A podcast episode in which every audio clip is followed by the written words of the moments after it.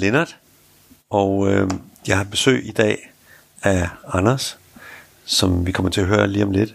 Og så venter vi på, at Martin og John Kørner kommer. Øh, men vi vil lige starte med at spille noget musik, så I kan høre lidt.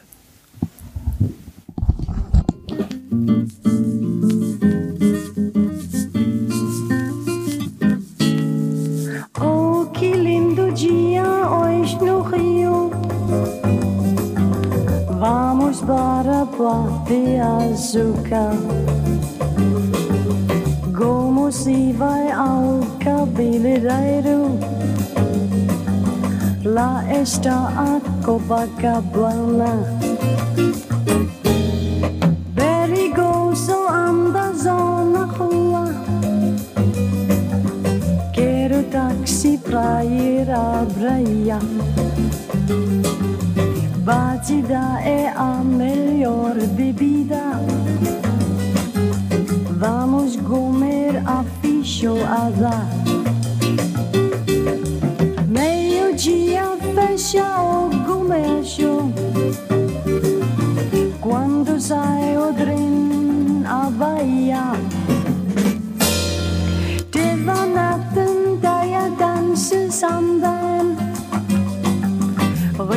Rios rytme gør en pige skør.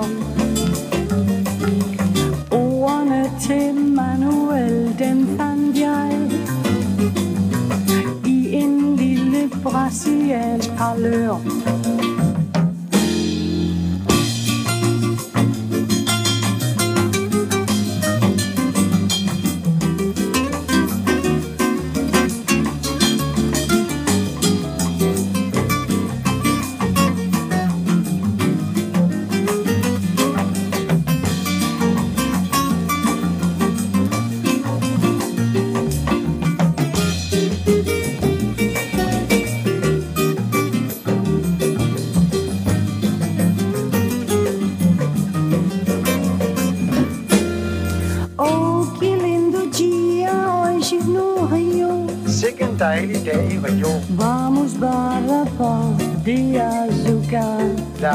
op til Sukkertoppen. Como se vai ao cabeleireiro Hvordan kommer man til frisøren?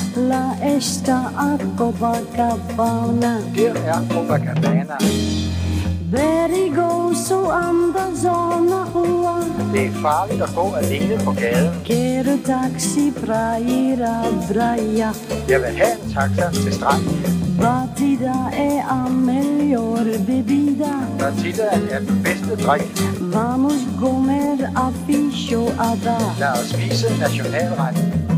Meio-dia fecha o comércio Klokken 12 lukker forretningerne. Quando sai o trem à Bahia Hvornår går toget til Bahia? Jeg forsøgte time efter time Manuel han fattede ikke spor min parlør var fyldt med mange fraser. Men den manglede kærlighedens ord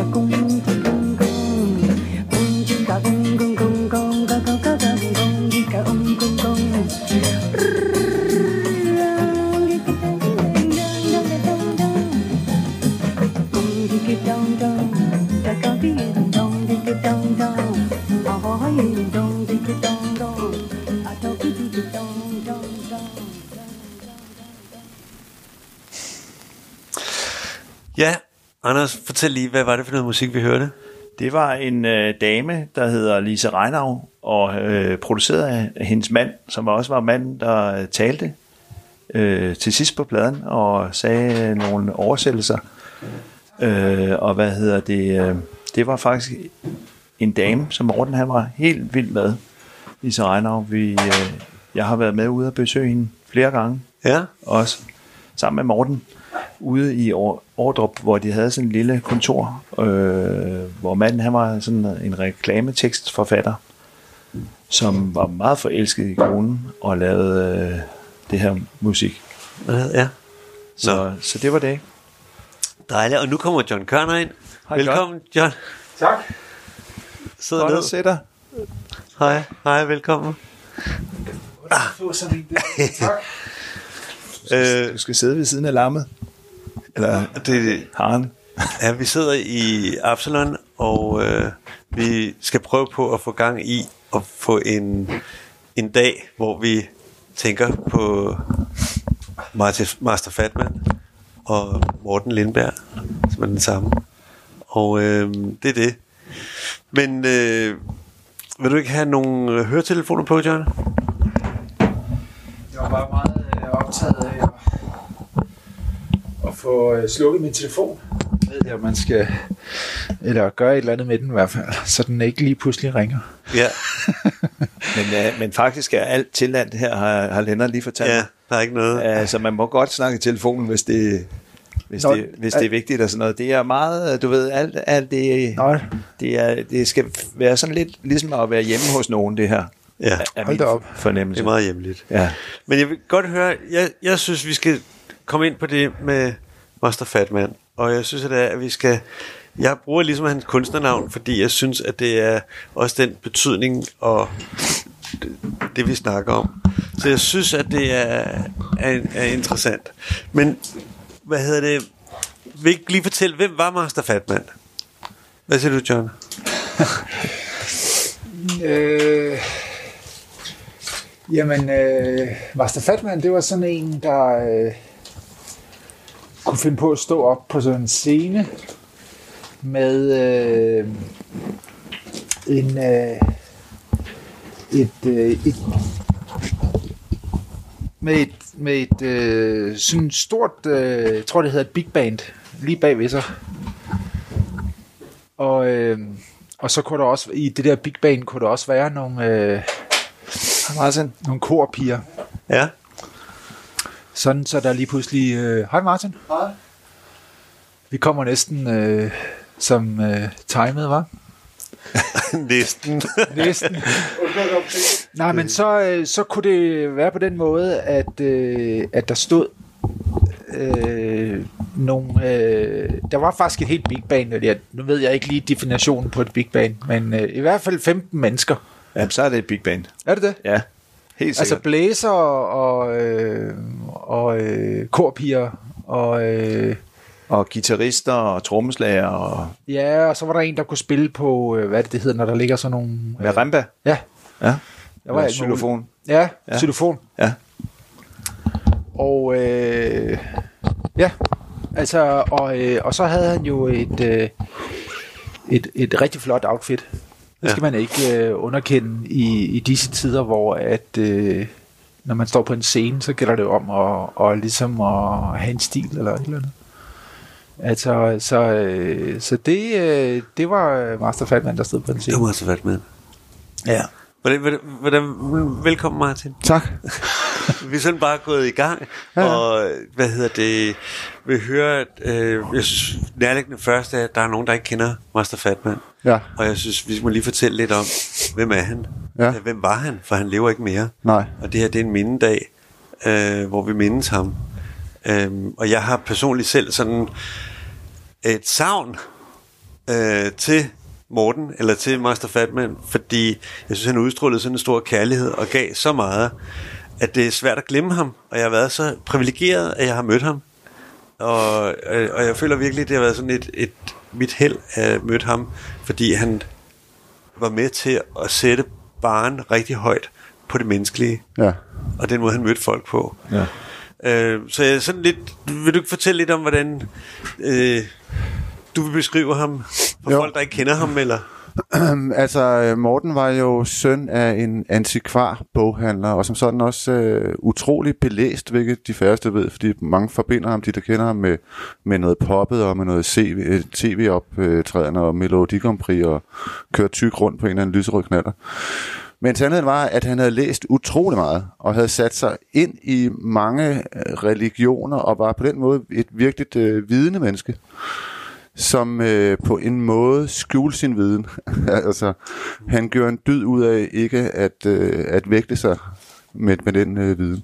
Men den lå sådan ligesom nedenunder alt det, han foretog sig, at der var ligesom noget dybere under. Og man kan jo sige, at han ret hurtigt begyndte at interessere sig meget for, for åndelige ting. Han, han havde gået på Rudolf Steiner skole, så han havde fået det ind med, med øh, barndommen, ikke? Mm. de åndelige ting. Øhm, og det øh, slap han aldrig, men øh, han, øh, han dyrkede lidt det åndelige som en form for kitsch, da jeg mødte ham sådan i, øh, i slutningen af 80'erne. Øh, dyrkede de åndelige symboler og Buddha-figurer og så videre.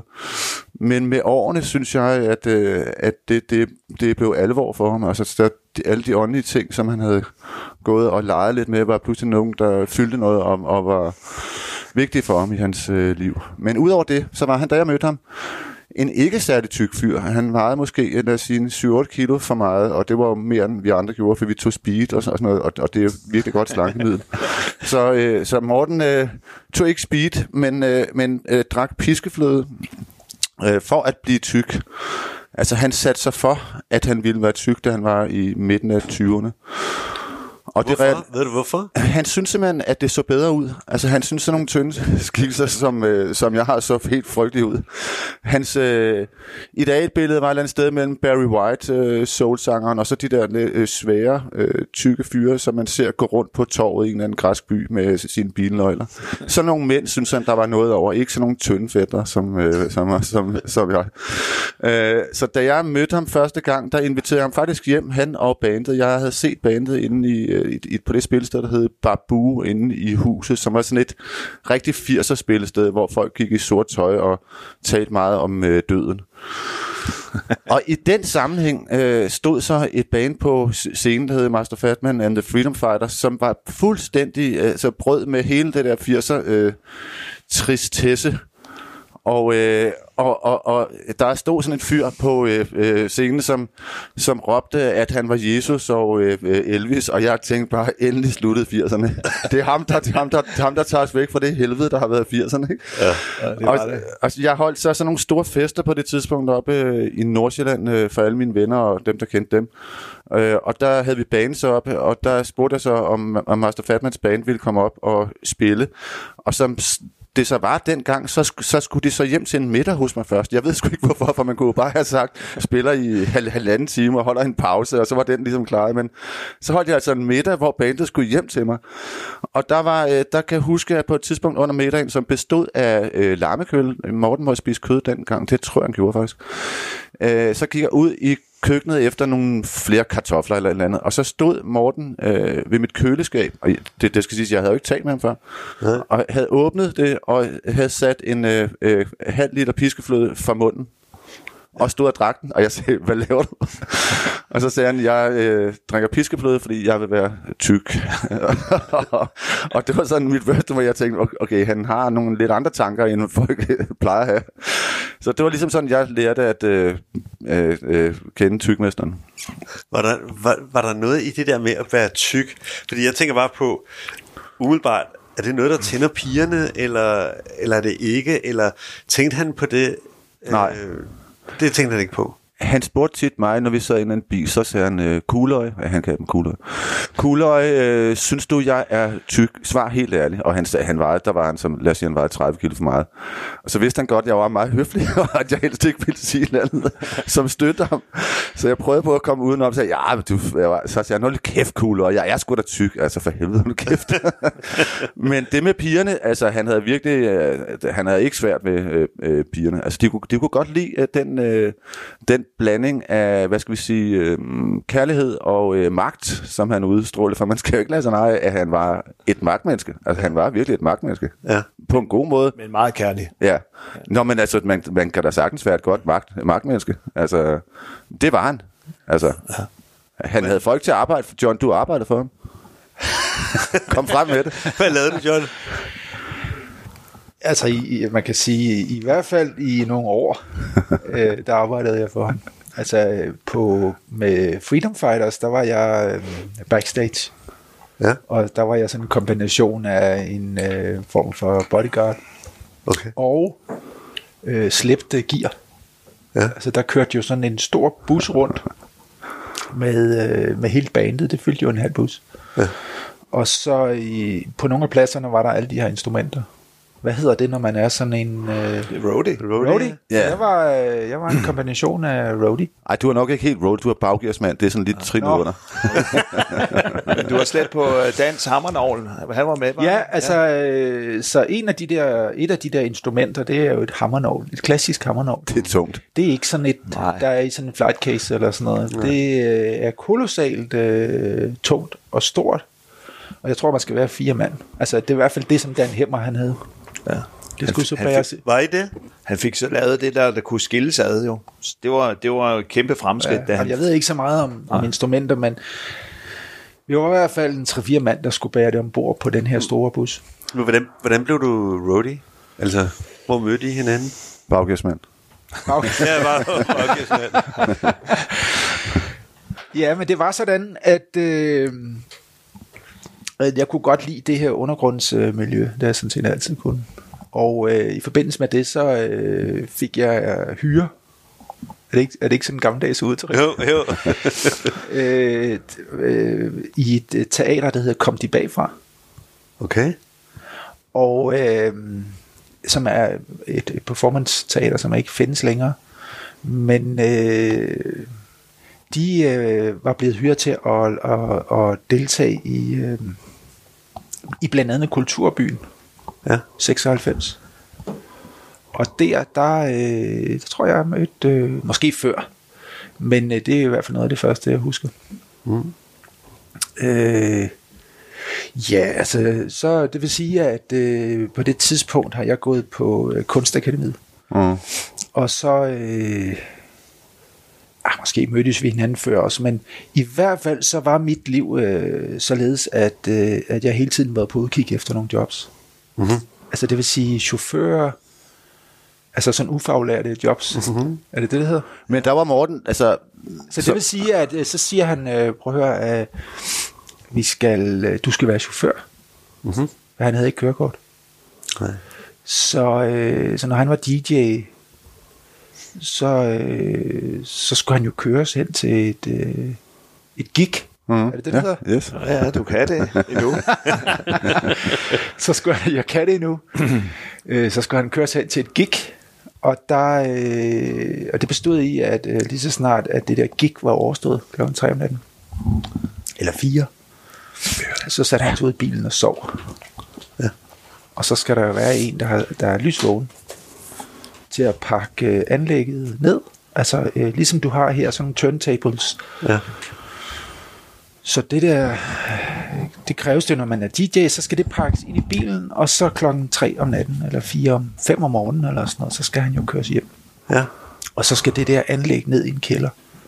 Indtil til næste du- dag måske. Ja, ja. Det var mit job. Det var dit job. Men, men altså, sådan som jeg så det, da jeg kom ind i, så var der ligesom, Morten havde allieret sig altid med en, der kunne klare praktiske ting for ham. Før, mm. før dig, som jeg husker det, John, ja. så var det Per Christensen, som siden blev øh, sanger i et band, der hedder Per Christensen Band, som Morten spillede bas i.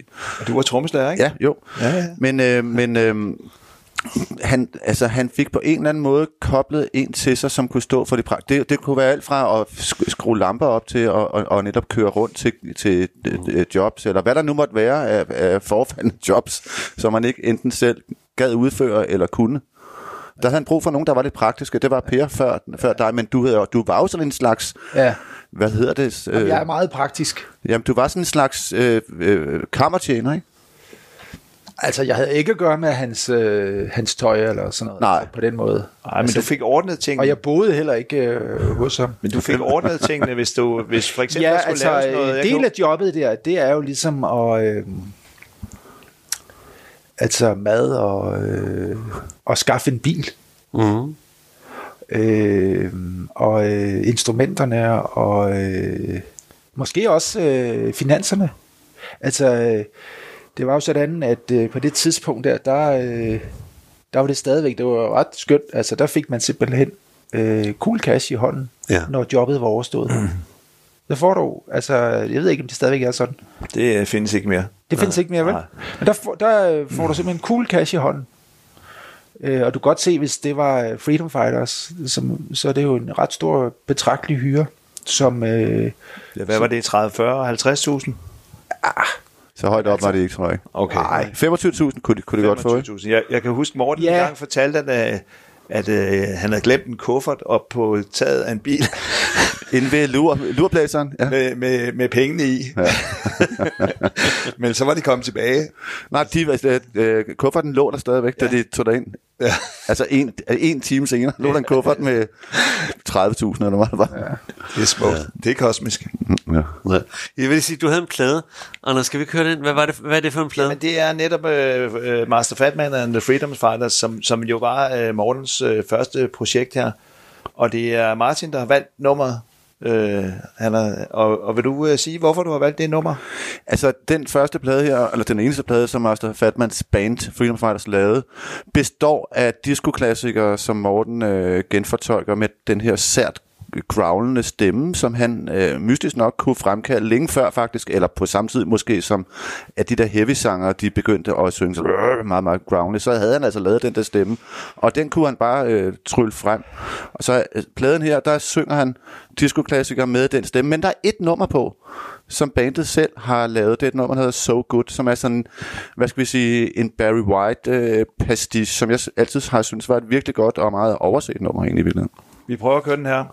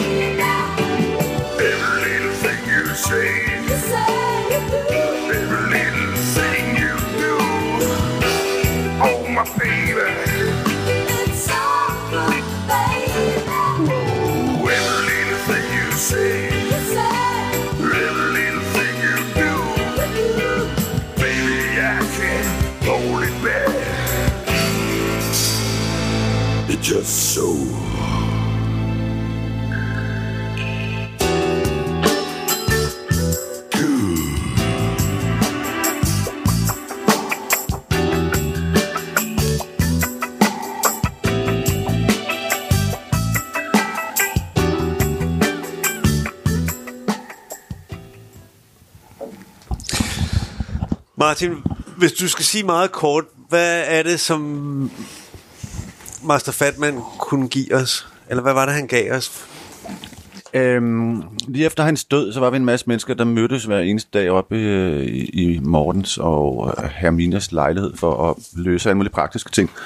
Og der var det på et tidspunkt på tale, at jeg skulle have holdt øh, talen ved kisten i kirken.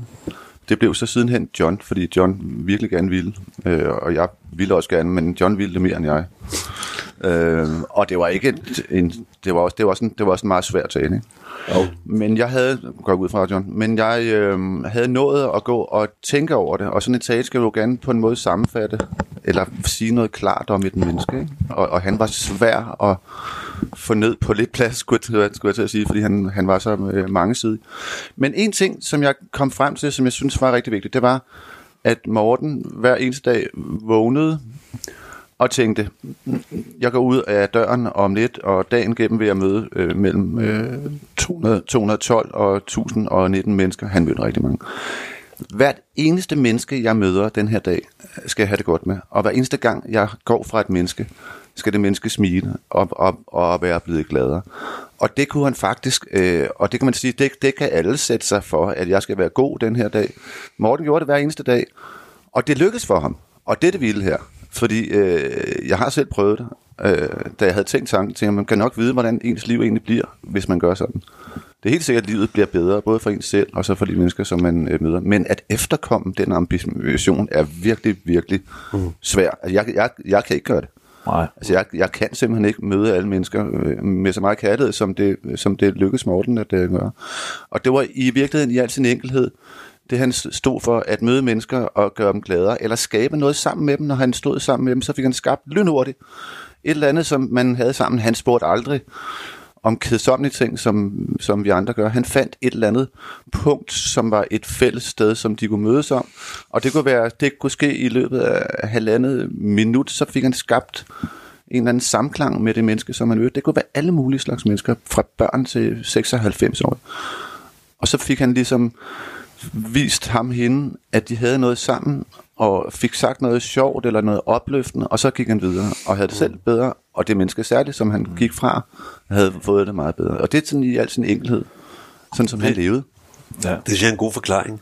Synes jeg ikke? Det er Jo, også, jo og det var, Altså- du har fuldstændig ret i. Du har sikkert også prøvet, Martin, øh, ligesom jeg har prøvet, og du har prøvet det, John, at være sådan lidt tidspresset Ja. med at skulle nå et eller andet arrangement, eller øh, Det var håbløst. skulle spille et eller andet. Fordi Morten tog sig jo vidderligt, som du beskriver, tid til hver enkelt menneske.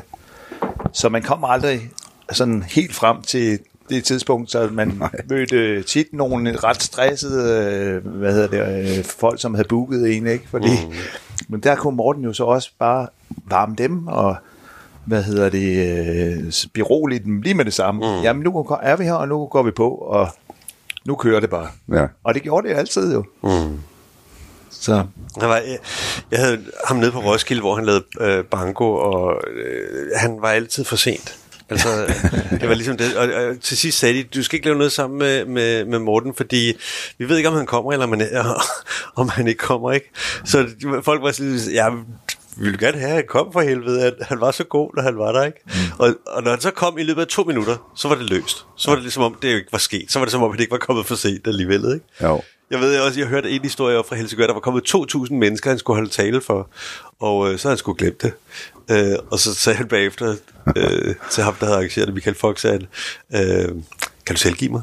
Og så, så, så siger jeg, det kunne jeg jo ikke lade være med. Selvfølgelig kunne jeg det. Ej, men han var, øh, han var meget dårlig til at sige nej til noget, så derfor så kom han ofte til at love sig selv væk til flere på en gang, hvilket jo, hvor kosmisk han end var, var svært at opfylde, ikke? fordi han kunne simpelthen ikke være flere steder på en gang. Jeg har hørt ham tit, hvor jeg, der var nogle år, hvor jeg lavede rigtig meget mere, hvor vi havde øh, to bands sammen, og øh, vi lavede et blad, og vi lavede et tv-program sammen, så vi var sammen øh, 24 timer i døgnet. Og så ringede, så gik man sammen med ham, så ringede hans telefon. Han sagde jo aldrig, det er Morten. Han sagde altid, øh, Mortens telefon, det er Allan. og, så, øh, og så skulle han lige høre, hvem det var. Og så hvis det var en, som han gerne ville tage, så siger han lige et øjeblik, så, så skal jeg kalde på ham. Og så lagde han hånden over røret, og så råbte han, Morten! og så gik der lidt tid, og så han, ja, det er Morten. og så, men meget ofte, så, øh, så gik vi sammen på vej til et eller andet. Vi skulle måske ud og spille med vores band eller sådan noget. Og jeg vidste, at dagen efter skulle vi til Aalborg for at spille, eller et eller andet, eller lave tv eller sådan noget. Og så hører jeg ham gå og, og, og, og, og ligesom øh, øh, konfirmere en aftale, som ligger oven i øh, et tidspunkt, hvor jeg ved, at vi står på en eller anden scene. og jeg står jeg begynder sådan, Morten, stop, lad være. Så han bare, hold nu kæft, cool og sådan noget. Så, måde, så fik han snakke sig ud af det. Eller, altså han var sindssygt dårlig til at sige nej, hvilket også var altså direkte åndssvagt nogle gange, fordi folk blev sure på ham. Altså, det var ja. ikke nogen grund til, ikke? Altså, det var øh, hjertets godhed, der ligesom øh, gik, gik mod ham nogle, nogle gange også, kan man sige. Det har I vel også prøvet, John. Du må have prøvet rigtig mange gange, hvor, han, hvor der var nogen, der, der hæv i ham eller ringede, fordi han ikke var kommet eller sådan noget. Ja, altså det, det er fuldstændig som Martin øh, beskriver. Altså på normal vis vil man sige, at, øh, at det her det går galt. Ja.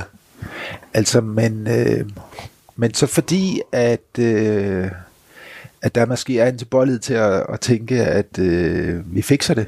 Ja. Det er jo en, en, en ret øh, smuk indgang til øh, problemstillinger. Ja. At vi, øh, vi kommer igennem. Slap nu af. Ja. Vi kommer igennem. Og, øh, og det, det lykkedes han, jo, lykkedes han jo med at i hvert fald at, at overbevise de fleste om, at øh, vi finder ud af det. Og øh, altså, så, så, så den tilgang der, den er jo øh, faktisk ret elegant, hvis man ser sådan lidt større på det. Altså, øh, at, at katastrofen ikke lige lu- ligger og lurer, men at, at der simpelthen er håb. Øh, altså, og så, øh, øh, så var han også parat til at, ligesom at, at flytte rundt på ting, altså, eller og så måske at undvære sit, hvis det nu var en optræden i sit honorar, eller et eller andet, for ligesom at, at gøre det godt på en eller anden måde. Mm. Så det vil sige, at, øh, de mennesker der, som han skulle have en aftale med, de, de kunne jo fornemme, at det var af et, et godt hjerte. Mm. Mm. Øh, og derfor så, øh, så var der en vis formodning om, at vi kommer i mål med det på en eller anden måde. Mm. Og det er jo også øh, øh, meget sympatisk, synes jeg, fordi at, at så øh, er man jo ikke øh, ude efter det for pengenes skyld. Ja. Altså fordi at, øh, så det var ikke grådigheden. Nej. Altså det var ikke det, der på nogen måde øh, gjorde, at han sagde ja til, øh, måske til, til lige lovlige mange øh, ting, vel? Han, øh, øh, mens han til grøde, så kan jeg huske, øh, at han... Øh, en dag, jeg gik sammen med ham en gang i 90'erne, og vi skulle ud og, og lave et eller andet, så øh, tog han hånden ned i sin lomme, og så tog han sådan en, en sådan et bund, eller sådan en flok 20 kronmønter op, og strøede dem fra sig på fortoget. Øh, og jeg, jeg sagde, hvorfor smider du de der penge, tykke hoved? Så han kugløj, det, det skal jeg sige dig, fordi øh, om to timer, så kommer der to drenge gående, og så finder de de her mønter. og så bliver de helt vildt glade. Derfor, Ja. Så det er også fedt. gå og kaste penge sig. Ja. Så en anden ting, når det der med, at, øh, at tid måske ikke var det vigtige. Jeg kan huske, det gjorde et stort indtryk på ham. Han tog meget til Indien i 90'erne og, og lærte rigtig meget der af alle mulige øh, måder at se livet på. Og en af de ting, som han sagde til mig, da han kom hjem, var, at han havde skulle have toget fra en eller anden by til en anden by, og var kommet ned, og, og det skulle så gå klokken, lad os sige, 16.30. Og kl. 16.30, der var ikke skyggen af noget tog. Det var heller kl. 17.30 eller 18.30. Og der stod en masse mennesker og ventede sig vejen. Altså, Morten blev sur, han kommer fra Danmark, så han var vant til, at man kunne regne nogenlunde med togtid, eller regne helt med det. Så han spurgte en, hvor, hvorfor, hvornår kommer toget? Så var der en, der sagde, toget kommer, når toget kommer. og så var det ligesom, så måtte man bare vente, og så bare slappe af, og så bare nyde det, at man stod et eller andet dejligt sted, og solen skinnede, og der var nogle folk, som man kunne tale med, der måske nogen, der sang og sådan noget. Så var det bare nogle andre ting, man måtte... Øh, altså måtte man bare droppe det der med, at man absolut skulle nå noget på et eller andet tidspunkt, men bare se livet, som det var lige foran sig. Det gjorde et stort indtryk på ham, at jeg måtte lægge det danske øh, strenge fra sig. Ikke? Men det, det er jo også noget, der er med til at leve i nuet. Altså det er sådan, det, der er sådan, der er ikke så meget styr på det der med fortiden, der er ikke så meget styr på det der med fremtiden, men det, der sker lige nu mellem dig og mig, mm. synes jeg, der var en fokus på, øh, som virkelig gav det der nærvær. Det er derfor, jeg, jeg føler mig ber- beriget af, når, at være sammen med Morten. Så det ligesom, der hedder, det var altid i en positiv ånd, i hvert fald. Han var meget til stede nu, som du siger. Ja. Ja. Altså øh, lige her og nu, og det var også derfor, at vi måske kom ofte lidt for sent til noget af det, man skulle, ikke? Fordi mm. at det var nu og her, og ham der, han var skide vigtig. Om han var bankdirektør, eller om han var, hvad hedder det, øh, noget andet, altså øh, pusher eller et eller andet, så skulle Morten da snakke med ham. Det var da mm. Der var, meget vigtigt. Jeg tænker også på, hvor, hvor kom det fra? Altså, det er jo, det er jo at, at give så meget. At, at, at, jeg, jeg ved ikke, hvad baggrund han har haft. Jeg tror, at det vidderligt det er en form for nysgerrighed, fordi Morten var jo meget, meget nysgerrig på alting, på musik, og altså han gik ja. jo i detaljen med, så også hvad du siger med litteratur, ikke? Jo. Han var helt nede og finde ud af, hvad for noget havde ham der, øh, forfatteren været inspireret af, og hvad, hvad, hvad, hvad for nogle stoffer havde musikeren taget, da han var indspillet det der nummer, og sådan nogle helt øh, bizarre detaljer kunne, kunne Morten dykke ned i. Øh, så, så jeg tror, at det der med at, sådan ligesom at prøve at undersøge og finde ud af, hvem er du, og hvad sker der om bag ved dig, og hvad er du for en fætter? Den nysgerrighed, tror jeg... Han, han, han var altid, når vi, når vi kom ud til et eller andet spillested, og så lad os sige, at der var sådan en opslagstavle i gangen, hvor man gik ind, og der var, så lag, altså Morten lagde mærke til alt, så han, øh, så han så så måske, at de søgte en opvasker, og han lagde også mærke til, at det var Connie, som man øh, skulle ringe til, hvis man skulle have det op. Så når han kom op til baren, og, og man ligesom mødte de der folk, som havde spillet stedet, så, sagde han, så kunne han bruge den reference, så han sagde sådan ligesom, øh, er Connie her, fordi jeg tror, jeg har en, der kan blive opvasket eller sådan noget. Sådan, de var sådan lidt, hvordan fanden kan han vide det? Men fordi han lagde mærke til alt. Altså, han lagde mærke til alt, så når han kunne også sige noget øh, mellem numrene op på scenen, som var sådan helt, hvor folk stod, hvor kan han vide det fra? Det var fordi, fordi han så og hørte alt, ikke? Ja.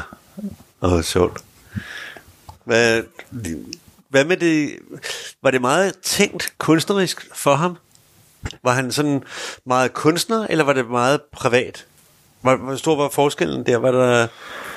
Øhm, Hvad tænker du? Jamen, jeg, jeg opfatter bare, at der er et eller andet spil med nogle grænser, og, det, og der er også det der spil med, at han på den ene side er kunstneren, der synger og laver bands, og laver happenings, og laver kosmisk bingo og så videre. Og så på Bango. Den, bango. Ja, det kommer an på, hvor mange numre der er.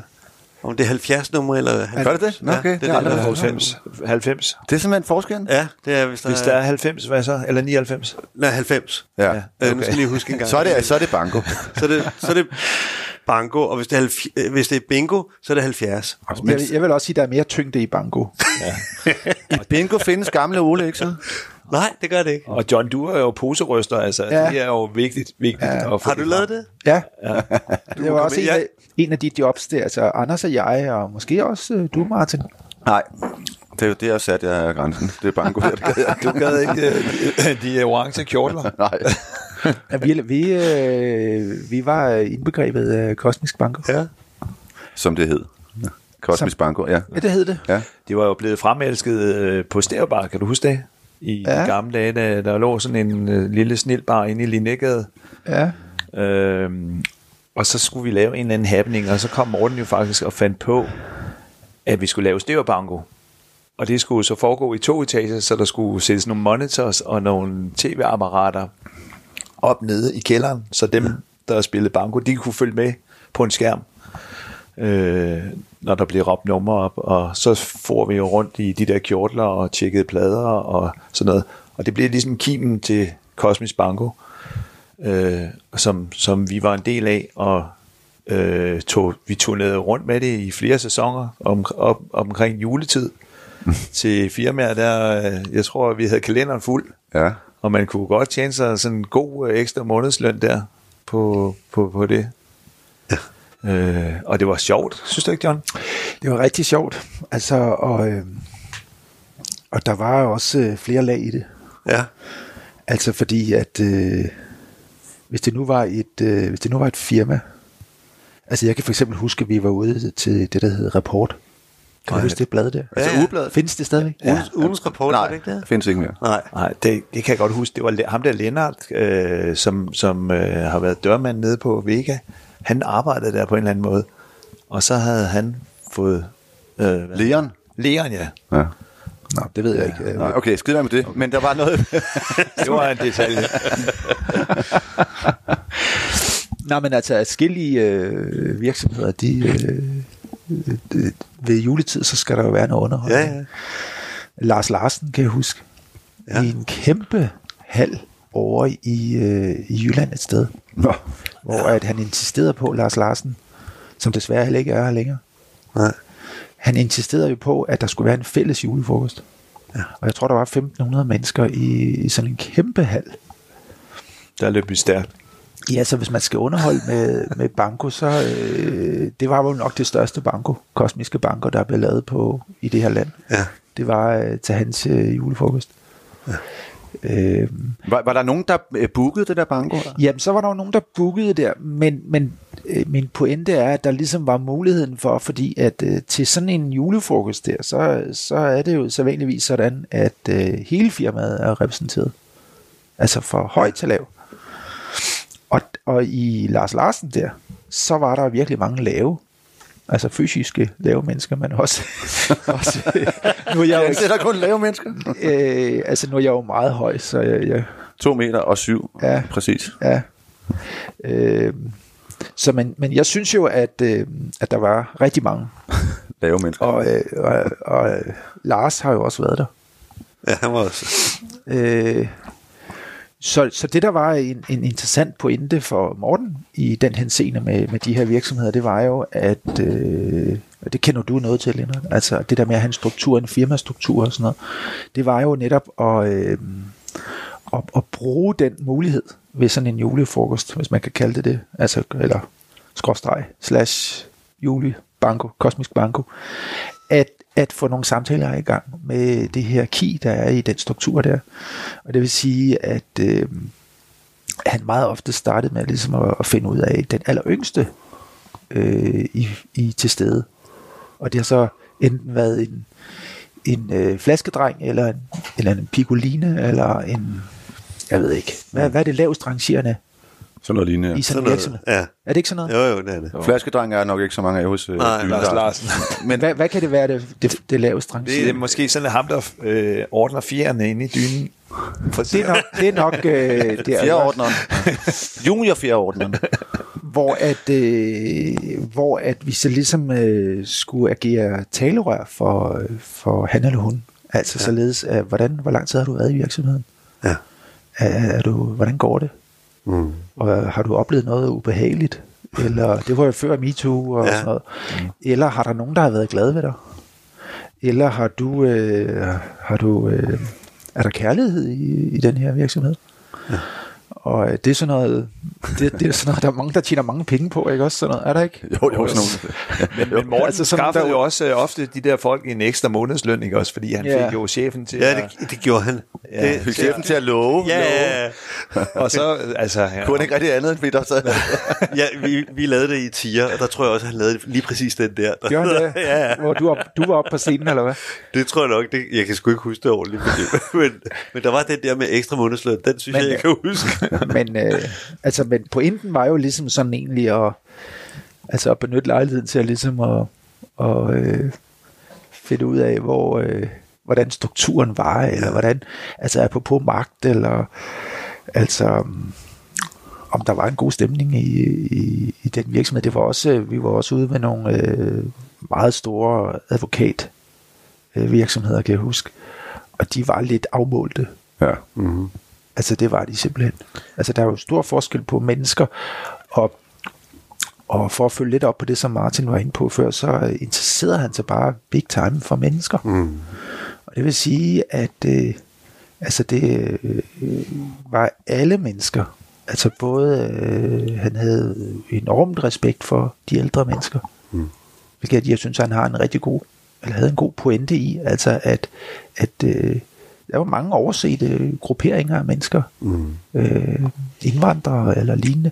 Så han, han formåede altså at udvise en, en kæmpe stor respekt for øh, alle mennesker uanset. Så når han så kom ind i sådan en virksomhed der, hvor der var en, en direktør, og så var der sådan et hierarkisk øh, forløb ned igennem virksomheden der, så var det egentlig ikke på nogen måde for at latterliggøre direktøren, men øh, det var for ligesom at, at skabe respekt omkring øh, flaskedrengen, hvis det nu var, mm, mm. eller en pigolina, altså ligesom sige, på her, uden øh, hende eller ham, så ville jeres virksomhed ikke fungere. Mm.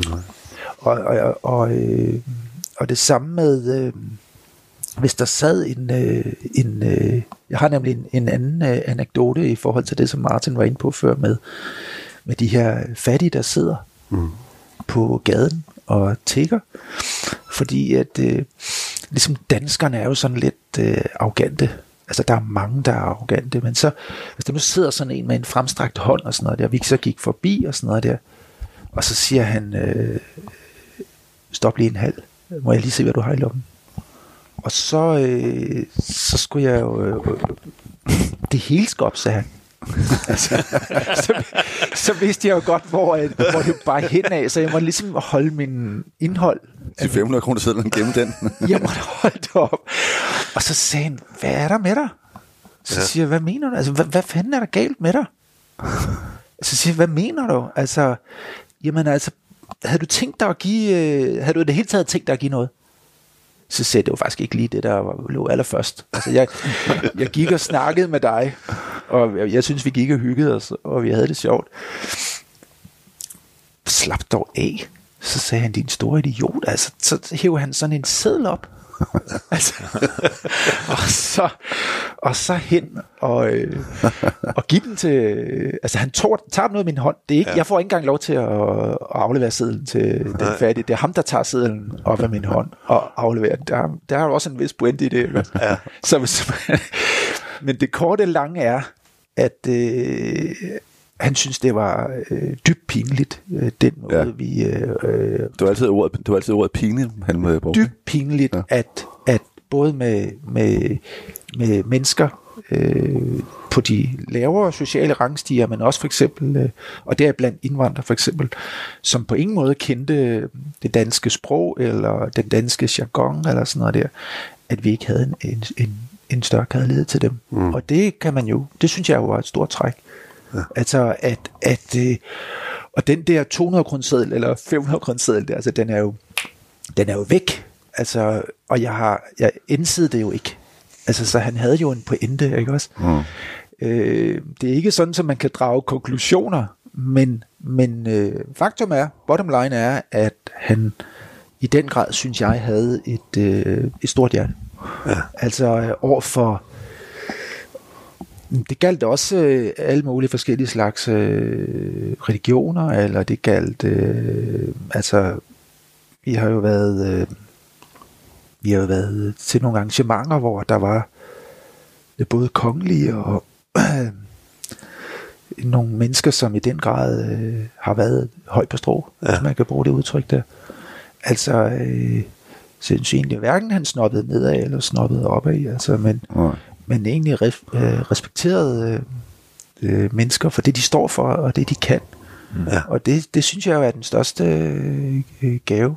Altså, når man, når, man har for, når man har forstået det, og det er jo også det, som, som vi har snakket om, altså, når man har forstået, ligesom, øh, hvad projektet gik ud på, så er det jo øh, ret skønt mm. at, at få den øh, læresætning. Sådan opfatter jeg det. Altså, at man egentlig finder ud af, hvor snæversynet man egentlig selv Ja. Mm. Så det er jo en form for gave at få.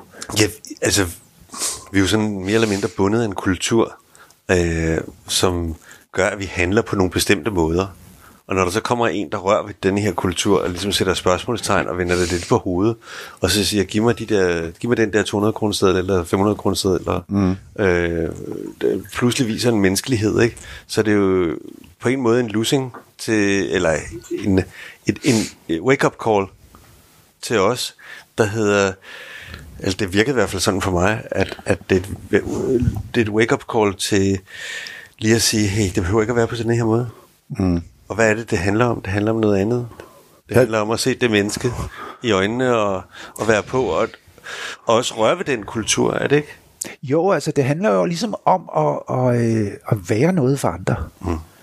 Altså, og øh, der, der finder man jo ud af, hvor, hvor lidt man er for andre. Altså hvis man, øh, hvis man øh, benytter sig af den sådan lidt øh, slagende måde at, at være dansker på. Altså man kan sige, der kan være nok så mange midler i det her land, men ikke desto mindre, så er der stadigvæk en sådan meget hierarkisk opbygning. Mm. Øh, og, og det kan jeg da godt blive lidt ked af nogle gange. Og der synes jeg, at han havde en stor pointe. Altså, at, at der er så mange midler mm. i landet, men vi formår. Altså, Jamen, ja, det- nu det- bliver det måske lidt, lidt politisk, men, det, men øh, for eksempel, altså, der, der er vi jo lidt snæversynet, altså, mm. synes jeg, for eksempel nu med, med, øh, med, med de her 19 øh, syriske, eller danske børn, der sidder nede i Syrien. Altså, øh, så er vi jo ikke kendt for at være de, de varmeste.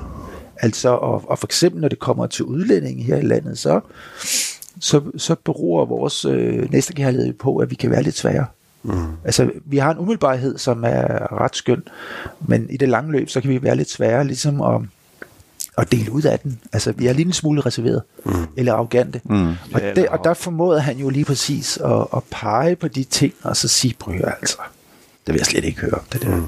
Vi har så mange midler, og du skal bare se at, at komme i gang med at, at være et ordentligt menneske over for andre, og det gælder så og det gælder så, øh, for nu at komme ned i nogle andre ting, altså det gælder så øh, smørbrøds øh, jomfruer. Mm. Og, der, og der sagde han for eksempel, at, at når du står foran øh, den der smørbrøds jomfru, eller bagerjomfru, henne hos bageren kl. Øh, 9, 8 øh, søndag morgen, så er det jo ikke hendes skyld.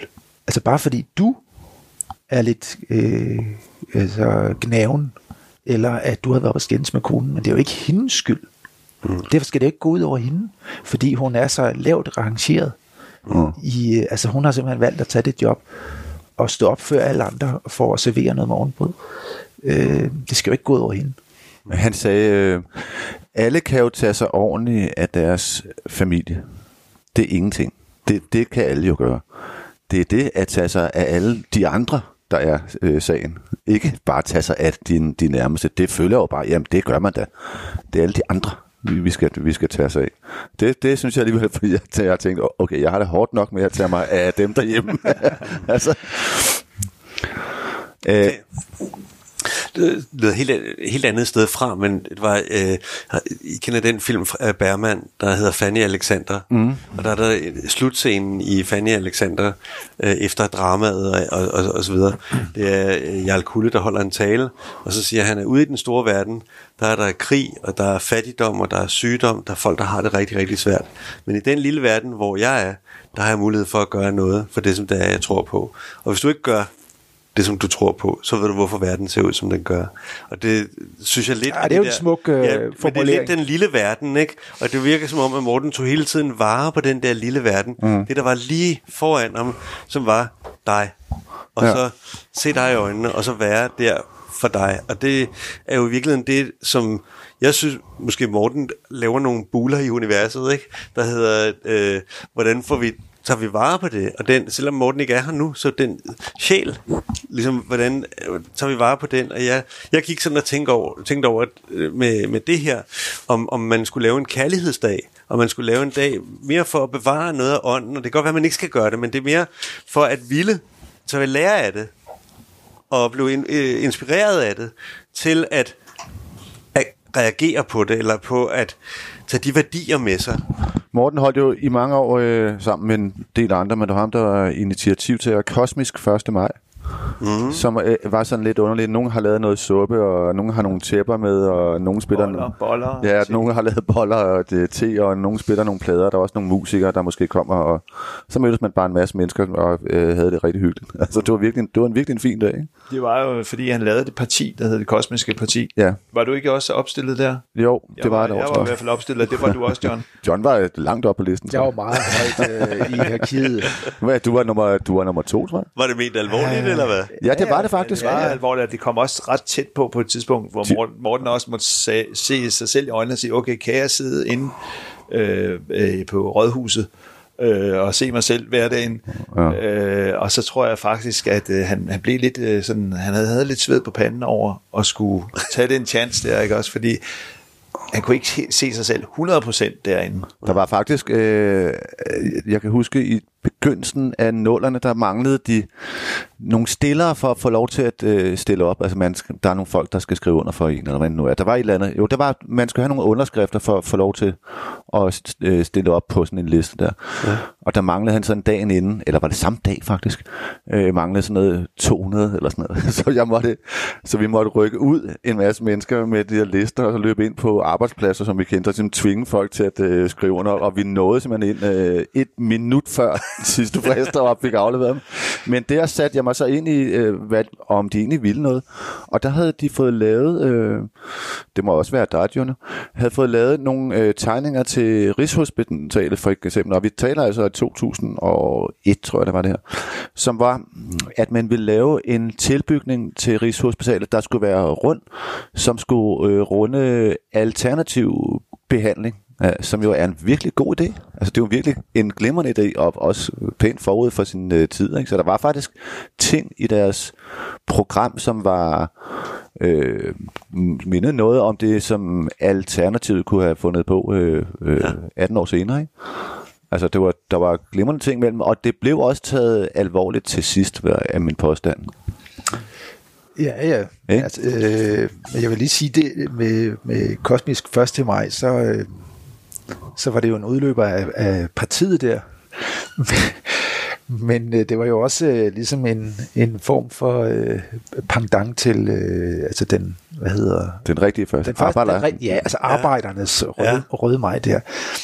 Øh, fordi at, øh, det havde han faktisk ikke så stor respekt for. Altså politik som sådan, fordi Nej. at, at det måske ikke førte til så meget. Så, så det her, det var jo øh, i, hans, i hans optik, ikke også? Men, øh, det var sådan håndgribeligt, det var noget, der skete noget, man kom ind og fik en oplevelse, og man var med til at skabe den selv. Altså, Man mødte nogle andre mennesker, faktisk. Ja, man blev delagtiggjort i, i, i, i det her, øh, som skete, og John han havde malet nogle store banner og øh, valgplakater, og jeg tror, jeg havde skaffet nogle DJ's, og det der band og stage ude for Christiania, han kom og Han har lavet yoga. yoga sammen med Maja, og, øh, ja.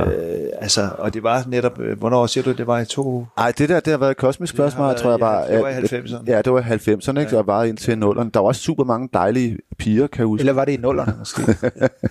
Ja. Nej, det var i slutningen af 90'erne var til 90'erne. nullerne. Det Ja, tror jeg, det var sådan 10 år. Ja. Men altså, for, for at svare på dit spørgsmål, øh, Lennart, altså, så, så i princippet, så er det lidt det, som, som Martin siger, men det er jo en fantastisk idé, altså. Mm. Altså, øh, i princippet er det jo også lidt det samme, at I gør her i huset, har jeg Ja. ja. indtryk af. Altså det der med, at altså, at der er fællesspisning og sådan noget, men, men det der med at, ligesom at, at, at skabe en, en forståelse for, hvordan man øh, sammen kan øh, øh, skabe en eller anden form for agenda, eller en, ja. Ja, eller gøre hinanden større, ikke? Altså det, Præcis, det, altså så, øh, så, så Men for det- eksempel kos, Kosmisk 1. maj, der var jo ingen taler, der var ikke noget øh, alkohol overhovedet, vel? Altså, men det, det blev faktisk større og større. Ja. Altså det var jo fordi, at øh, de første, jeg ved ikke, fem år eller sådan noget, der ringede vi ikke engang til, øh, til parken. Ja. Altså vi, At vi skulle, man skulle søge tilladelse. ja, det gjorde vi ikke engang. Nej, vi havde jo den Øh, der Hacienda. Øh, Ja, det var derfor. Ja. Så, øh, altså, så, så når det sådan, sådan noget, det begynder jo at kræve øh, en vis struktur, øh, som, så, det Så begyndte det at knibe.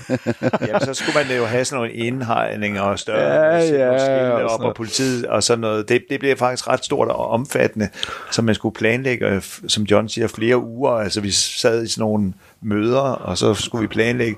Anders, du tager dig det, du snakker med de myndigheder, John, Ja. du snakker med det. Åh, det var Morten ikke sådan rigtig glad for sådan nogle møder der. Det, det orkede han ikke. Men, Jamen, det, men det blev delt ud, og så blev det gjort. Men det er normalt, det- altså sådan noget som det her, der tænker jeg så, at- var det tænkt som et kunstprojekt, eller var det tænkt som en, eller hvad? Øh, Du eller, kunne ikke rigtig sige det. Du, Nå.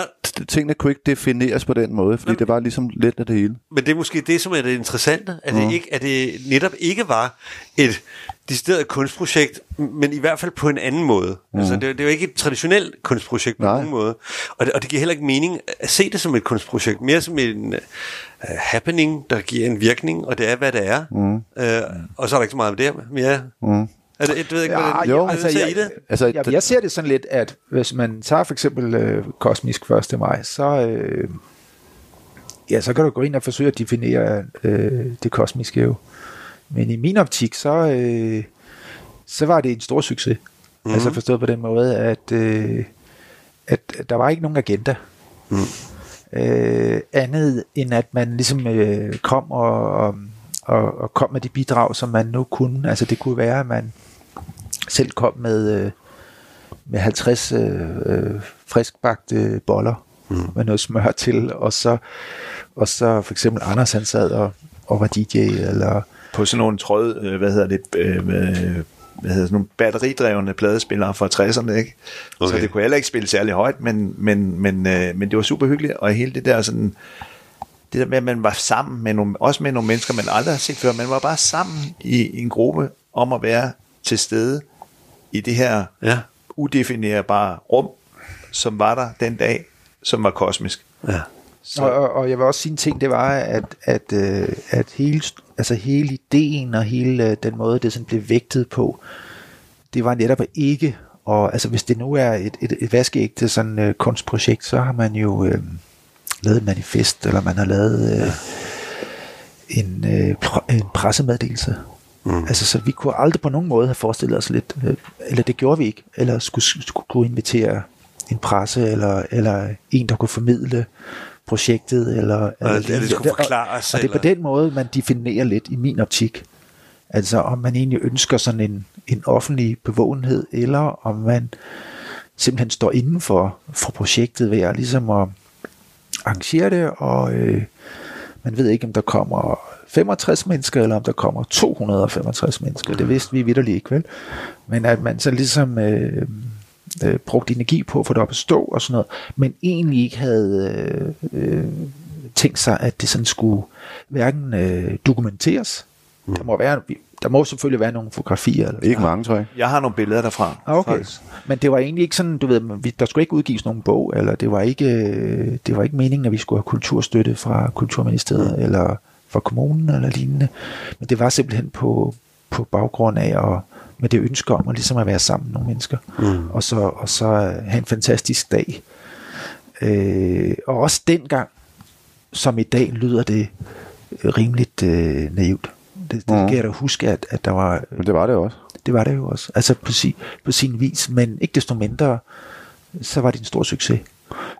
John, jeg, jeg, jeg kommer lige til at tænke på noget, nu vi også taler kunst eller ikke kunst, at øh, Morten lavede jo, altså han fik jo så mange påfund, han havde så mange påfund, så han øh, kunne ikke realisere alt det, han fandt på, men, men meget af det blev til noget, og en del af det blev der heller ikke brugt så meget tid på, som andre mennesker ville have brugt på det, så det, det skulle ikke sekveres hurtigt, når han havde fundet på noget, ellers så mistede han den lidt, ikke? altså tingene skulle ske. En af de ting, som han fandt på, det var, at vi skulle lave et påskespil til øh, Café Rust, som var sådan meget... Øh, hipt sted på det, på det, på det tidspunkt. De øh, hyrede os til at, øh, at lave et påskespil, og øh, det begyndte vi på samme dag, som vi skulle lave det, altså om aftenen. Det kostede, ret, det kostede penge at komme ind, og der var udsolgt. Og, øh, øh, og vi begyndte på det kl. 10 om formiddagen, og, og vi skulle opføre det kl. 7 om aftenen, tror jeg det var. Og der skulle også laves dragter, og, og hele handlingen, der var sådan, øh, intet lavet, intet. Og Morten og jeg, vi mødtes så og fandt på noget, der handlede om det handlede om en, øh, en ung øh, øh, jægermester, som skulle øh, bevise over for sin far, at han var blevet en rigtig mand. Det var så John Kørner, som skulle spille ham. den der unge jæger. Og måden, han skulle vise det på, det var, at han skulle gå ud i skoven, og så skulle han finde en kanin, øh, hvis ører han skulle klippe af, og så komme hjem til sin far med dem. Og, f- og først da, der var han blevet en ordentlig mand, og jeg spillede så øh, kaninen. en af de store, større roller i mit liv. Hvornår, hvornår er vi henne her? Ja, vi er sådan, øh, det var i, det har været 1995, fordi vi havde et, vi havde et band på det tidspunkt, Per Christensen band, som altid spillede for fulde hus hos Rust, og derfor så havde de stor tillid til os. Øh, og der er så også den der, det der, den- at den hyrer os til at lave påskespil. Men så kom vi ned, øh, og, og Maja, Mortens, øh, Mortens kone, havde syet nogle, nogle dragter. Det var vist lidt nogle kjortler, vi havde på. Og, og påskeharen havde fået, eller kaninen, nej, det, var, det har vel været en påskehar, fik øh, lavet sådan nogle ører af pap. Øh, og øh, John havde noget, der mindede om noget jægertøj på. Og så var en, der hedder Johnny Conny Tony Thomas, som var en, øh, Morten brugte meget, som var fremragende til at øh, læse op. Og jeg havde så skrevet et manus øh, om det der, og som øh, Johnny så læste op. Og øh, det varede, tror jeg, øh, det her krydsspil varede vel en 12-14 minutter. Det endte med i handlingen, at Morten kom øh, stigende ned som sådan en Jesus-skikkelse og redde påskeharen og gav den ørerne tilbage igen, tror jeg. Sådan har det sikkert været. Det var så dårligt, så vi måtte, så vi måtte løbe ud af øh, bag, bagindgangen, fordi folk de var målløse over dels, at det var så kort, og dels, at, at det var så super ringe.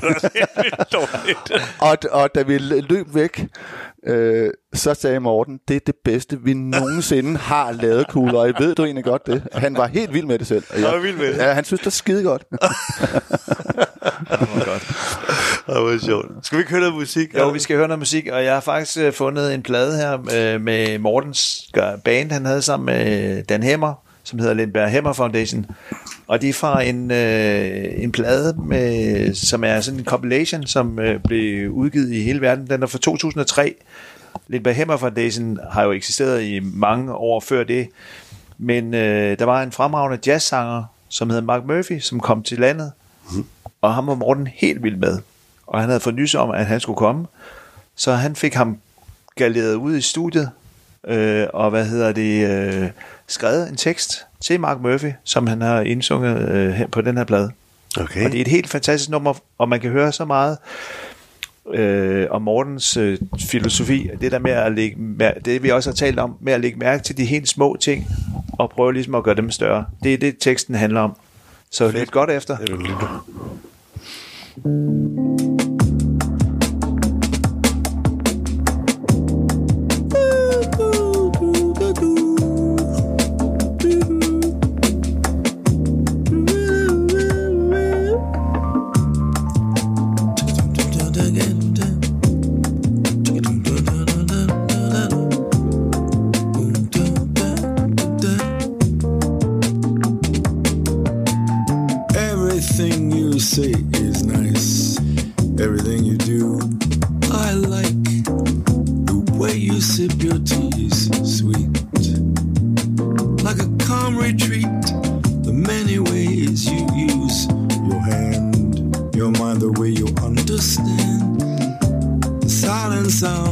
You cry yourself goodbye.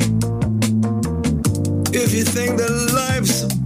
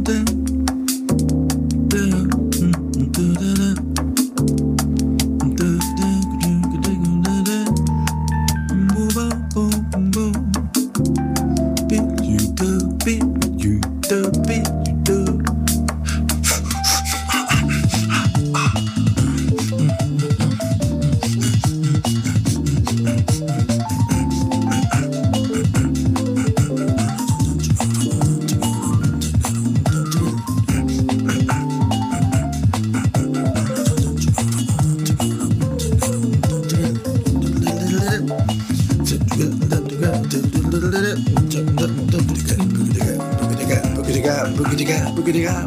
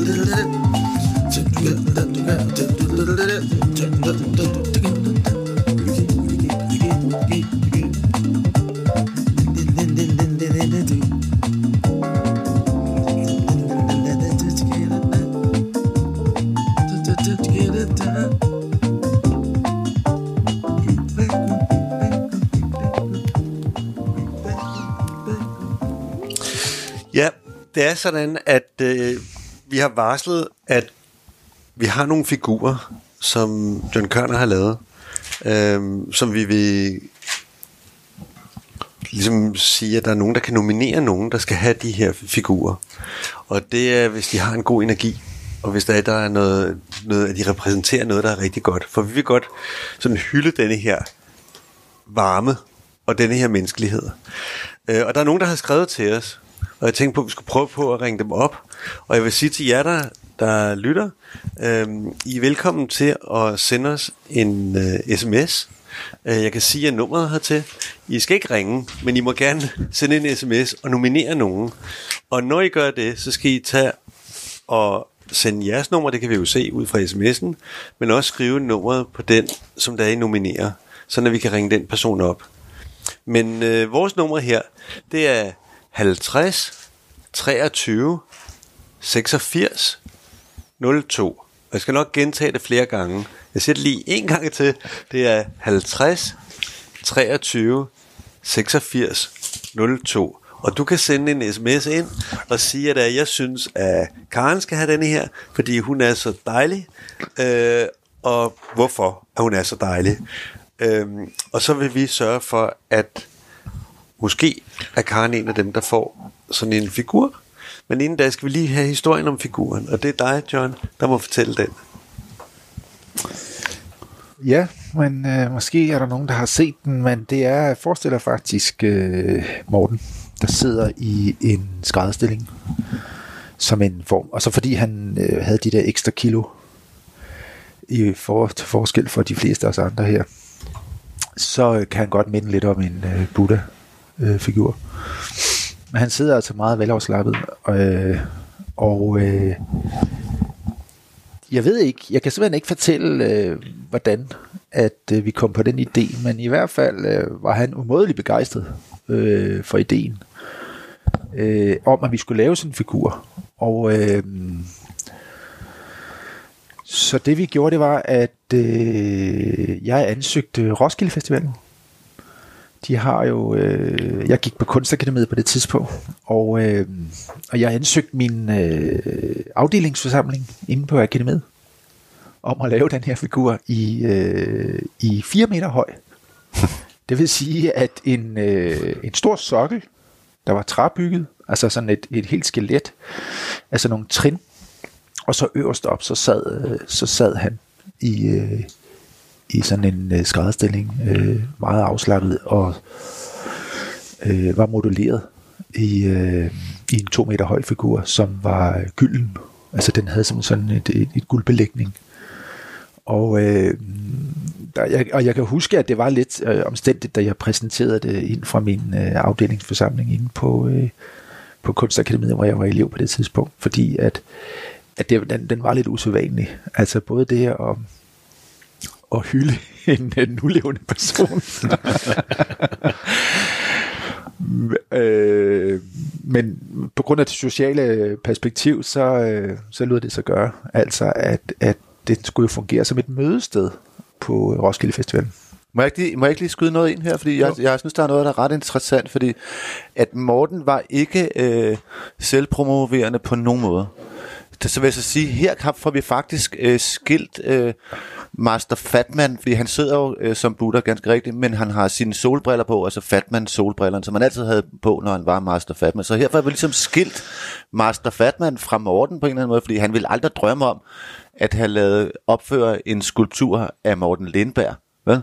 Nej. Han vil gerne have opført en af Master Fatman, for, og det kan jo så øh, lede os frem til at tænke, at det var et projekt, fordi Master Fatman stod for nemlig den her grænseløse venlighed, som er et af hans øh, øh, øh, ikke? Altså, at det var projektet, kunstprojektet Master Fatman, han gerne ville have opført, og ikke sig selv. Så vi får ligesom skilt ad her. Det var faktisk det var virkelig godt. Ja, undskyld, det var, det var det, jeg lige kom til at tænke på. Nej, men det var jo en god pointe, god du havde der. Øh, ja, men øh, så, øh, så jeg gik i gang med at lave den her figur, og så efterfølgende, så, øh, og, den, og den blev så placeret ned på øh, Roskilde Festivalen. Hvad var den lavet af? Øh, altså en, en stor øh, trækonstruktion, og så det øverste, altså det modellerede, det var øh, hen over sådan en øh, styroform øh, kerne, altså det som mange kalder flamenco. Okay. Men som du kalder noget finere. ja, det, det, Yes, og det er jo egentlig ret elegant, at man kalder det flamenco. Stiv form. Det skal jeg huske. det lyder bedre. Men øh, med sådan en gipskerne. Øh, kerne. ja. og der stod vi nogle stykker og modellerede den, og så øh, og den overlevede ikke. Nej. Altså det er jo sådan, det var det i hvert fald sådan dengang på Roskilde Festivalen, at øh, og den overlevede, men, men på, om søndagen, du har selv været der, Lennart, flere gange, ikke også? Jo. Jeg ved, ligesom om, om søndagen, så skal der ligesom være noget hav, ikke Har også? den ødelagt? Ja, den, den, øh, der var i hvert fald nogen, der havde været op og, og slå på den, kan jeg huske. øh, Men det tog vi nu meget cool, altså. De har aflyst Problem- den søndag, den er der ikke mere. Måske på Nå. samme grund. Okay. Så nu, nu stopper festivalen lørdag. Nå, okay, det er måske derfor. det var sådan lidt... Øh, det var sådan lidt uh, tømmermændene, sådan ligesom fik Ja. ja. lov til at, at bestemme, tror jeg. Er en hård stemning. Der var en hård stemning der om søndagen, ikke også? Øh, men så efterfølgende, så, øh, så i gang satte jeg den produktion af, af de små figurer der. Øh, og dem stod jeg faktisk og lavede, i, også i min studietid. Øh, så... Øh, Hvorfor, gjorde, hvorfor lavede du dem? Jamen altså, altså virkeligheden for at tjene nogle penge. Altså jeg var jo studerende. Så øh, jeg stod håndlaget. Øh, Hvor, hvor, mange, hvor mange penge tjente du på, på, på det, John? Altså jeg har tjent... Øh, altså det var en udfordring, fordi at øh, Morten mente, at de skulle nærmest ikke koste noget. og så stod jeg og knoklede med det der øh, projekt. Men var det, i, de kostede i flere, dengang? Var det 150 eller 100 kroner? Det var Ja, sådan noget der. fuldstændig... De kostede hvor man måske- tænkte, okay, giv mig nogle, nogle af dem. Ja, men det var også øh, det var jo lige efter hans øh, ja. øh, idé, ikke også? At, at de nærmest ikke skulle koste noget, så men øh, i og med at øh, at øh, det var rent gips og en papkasse og noget hø og en røgelsespind øh, som var omkostningerne forbundet med det her, så, så kunne omkostningerne holdes meget øh, lave. Og så, øh, og så er det jo sådan set bare min arbejdstid. Men øh, Og, og det var ikke. Den var ikke så dyr. Det blev ikke, det blev ikke regnet. Det var ikke noget særligt. den, den blev ikke regnet for noget som helst. Men altså, ikke desto mindre, og så, øh, og så kan jeg huske endda, at han øh, også synes, at han skulle have haft noget af det. altså, det, øh, men det var, blev nu sagt med et smil, men altså alligevel. Men var det ikke noget med, at I solgte den nogle helt bestemte steder? Den blev kun... Var det ikke... Mads Nørgaard. Var det Mads Nørgaard? Ja. Og hvor var det? På Christiania, eller? Det var, øh, ja, måske på det der julemarked derude, og så tror jeg også, at den butik, der hed Samsø Samsø, eller hed den bare Samsø eller sådan noget. Ja. Ja. Jeg boede i Aarhus på det tidspunkt, øh, tror jeg, og der blev den solgt over ved, hvad hed det, Junk Deluxe. Ja, ja, okay. Ja. Som var smart, smart tøjbæks. Ikke? Ja, det var sådan øh, altså, det var sådan smart, pendant til, øh, til Mads Nørgaard. Smarte tøjbutikker, der er solgt, men altså, ja, altså det var jo på den måde, at, at jeg havde sådan en stor, kæmpe papkasse på min cykel, og så, så cyklede jeg ind med dem og, og, og gav dem fysisk i hånden. Så, så jeg var også, jeg udfyldte også den, det led. Cyklede du også til Cykelbud. Aarhus? Cykelbud var jeg også. Cyklede du også til Aarhus? dengang? Ah, må dog. Må dog. Det kunne nogle- altid have været en flot serie, hvor jeg cyklede med sådan nogle kasser der, på sådan en ladecykel. Det var en flot fotoserie. Ja. Men altså, øh, jeg, havde, jeg, havde jo ikke, jeg, jeg havde jo ikke fem flade ører, så jeg skulle jo have noget at leve af, ikke? Og så, øh, så derfor så gjorde jeg det selv, og så, så langsomt så kom der jo også nogle andre, der hjalp mig og sådan noget, men, men øh, vi nåede at lave øh, 1000. Okay. Det er i mig væk noget. Og, og de er alle sammen solgt, ikke? Ja, de var solgt. Og de, så, de bliver faktisk, altså det, der var, kom jo sådan i den blå avis og Ja. på laurits.com og alle mulige steder ja. Ja. øh, blev, de, blev de handlet. Øh, Okay. Og de gamle. Øh, Ja. Altså, Første oplevet. Er der, ja. er der forskel på de gamle og de nye? Ja, de gamle, de, de, mange af dem har måske min signatur i bunden. Okay. Oh, Det er jo en stor forskel. så er det mange penge hver dag. det skulle jeg ikke have sagt. Men, øh, men øh, ja, det ved jeg ikke. Altså, men, det var ret sjovt. Men så finder I ud af, at I gerne vil lave nogen igen, efter at, er, at uh, Morten dør. Ja, øh, den præcis samme. Altså, øh, Ja. ja. altså, der er ikke den store forskel. Nej, øh, og- og- Det er dog ikke mig, der har stået og lavet dem. Og hvorfor? Det er jo fordi, at i dag så øh, har jeg bare valgt at sige, at øh, nu bruger jeg al min energi på at stå og lave øh, nogle andre kunstting. Nå, men hvorfor har vi lavet dem Ja, hvorfor har I igen, lavet dem igen, mener jeg? Nå, jamen det var i virkeligheden fordi, at øh, mm, det blev faktisk ikke min idé, men at øh, Vi vil skaffe nogle penge til de efterladte, det var det. ja, det var faktisk derfor. Altså at, at øh, lige pludselig så stod den jo som en ting, man kunne øh, reetablere, altså eller hvad hedder det, reproducere. Ja. Og øh, det synes vi øh, altså øh, det var jo sådan, eller det er sådan, at øh, Morten han øh, efterlod jo en familie ja. med, med blandt andet øh, fem børn.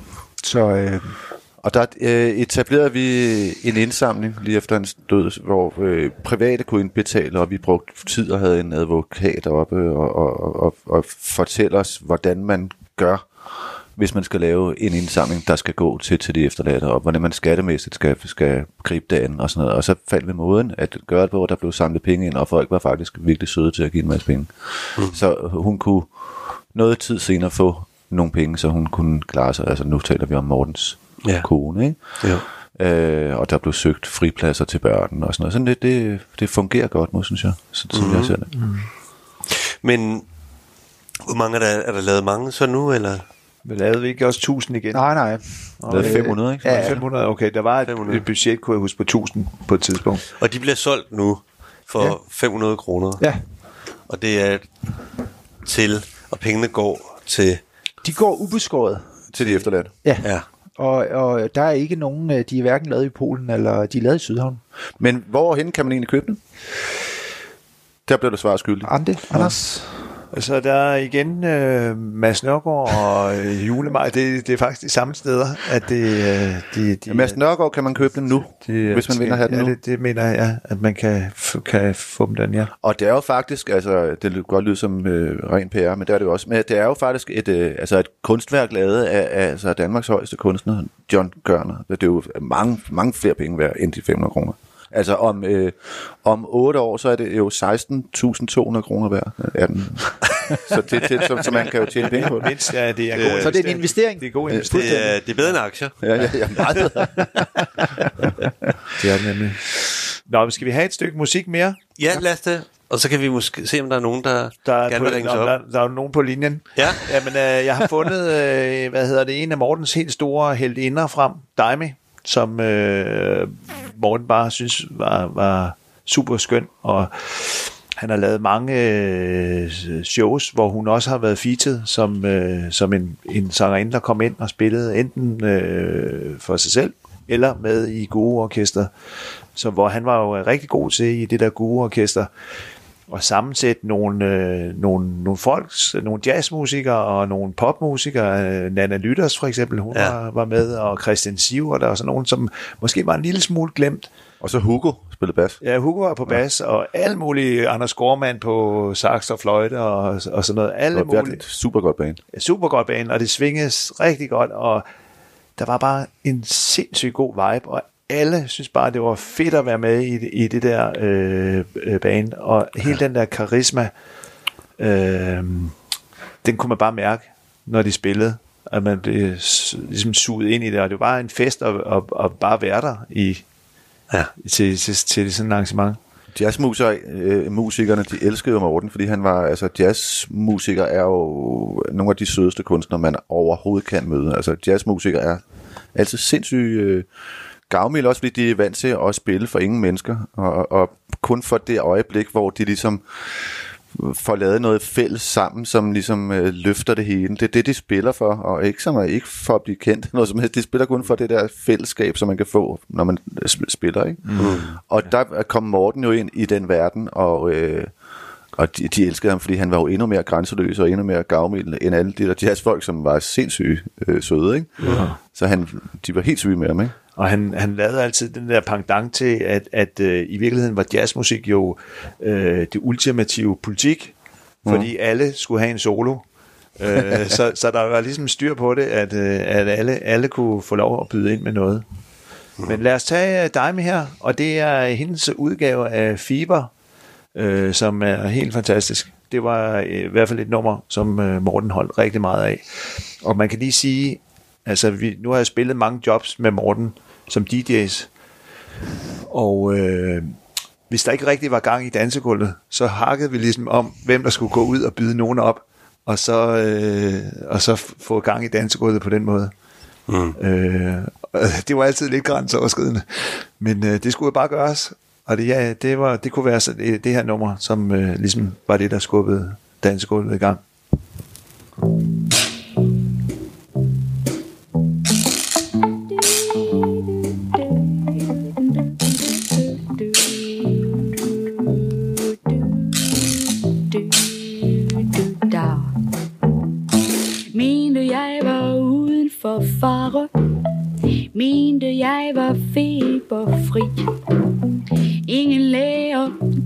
Klare. Min temperatur på 38,9 Men jeg får feber.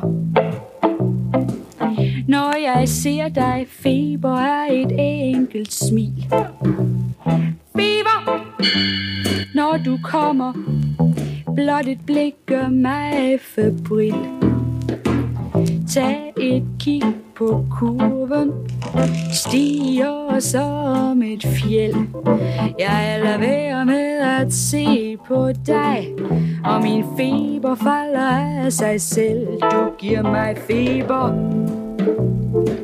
Så jeg gyser feber Når jeg ser på dig.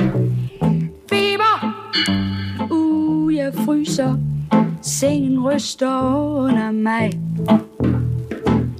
alle får en smule feber.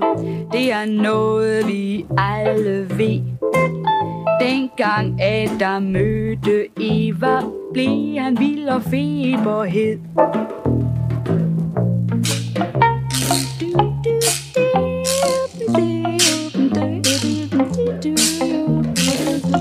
Romeo og Julia Fik den på en sær façon han fik svære feberanfald. Når han så hun stod på sin balkon Hun gav ham feber. Hun blev smittet feber 39,5 Feber! Læs hos Shakespeare Hvor den feber plagede dem.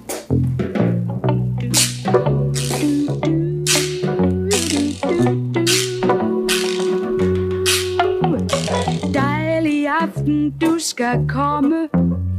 Jeg bliver langsomt feberhed. Termometrets søjle stiger. Den er ikke til at banke ned. Du giver mig feber Som jeg nyder. Feber Når du rører ved mig.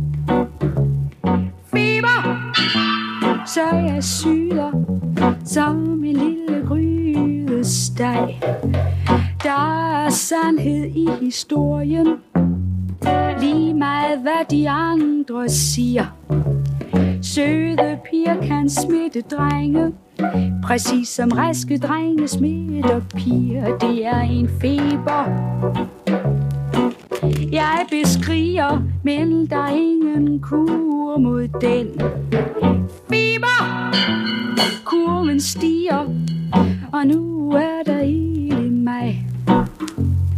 Nu er der ild i mig du, du, du, du, du, du. Så du, du, du, du, du. Ja, det var Daimi. Og vi talte om, at vi skulle se at komme videre med de her nomineringer af folk, øh, som er en eller anden form for kærlighedspris, hvor man kan få en figur af Master Fatman, som John Kørner har lavet. Og der er kommet en, og jeg kan ikke læse det hele, men jeg synes bare, vi skal ringe op. Det er en, der har skrevet, jeg nominerer Bibi og så noget andet, men da jeg ikke kender den her telefon, så kan jeg ikke finde ud af, hvad der står resten.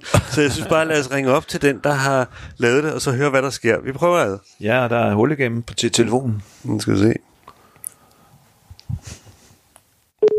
Det ringer sgu. Sådan der. Ja, det er, wow, er det godt. Hvad man kan med et lille stik. Det er helt utroligt. Linda. Hej, hvem er det? Det er Linda. Hej Linda.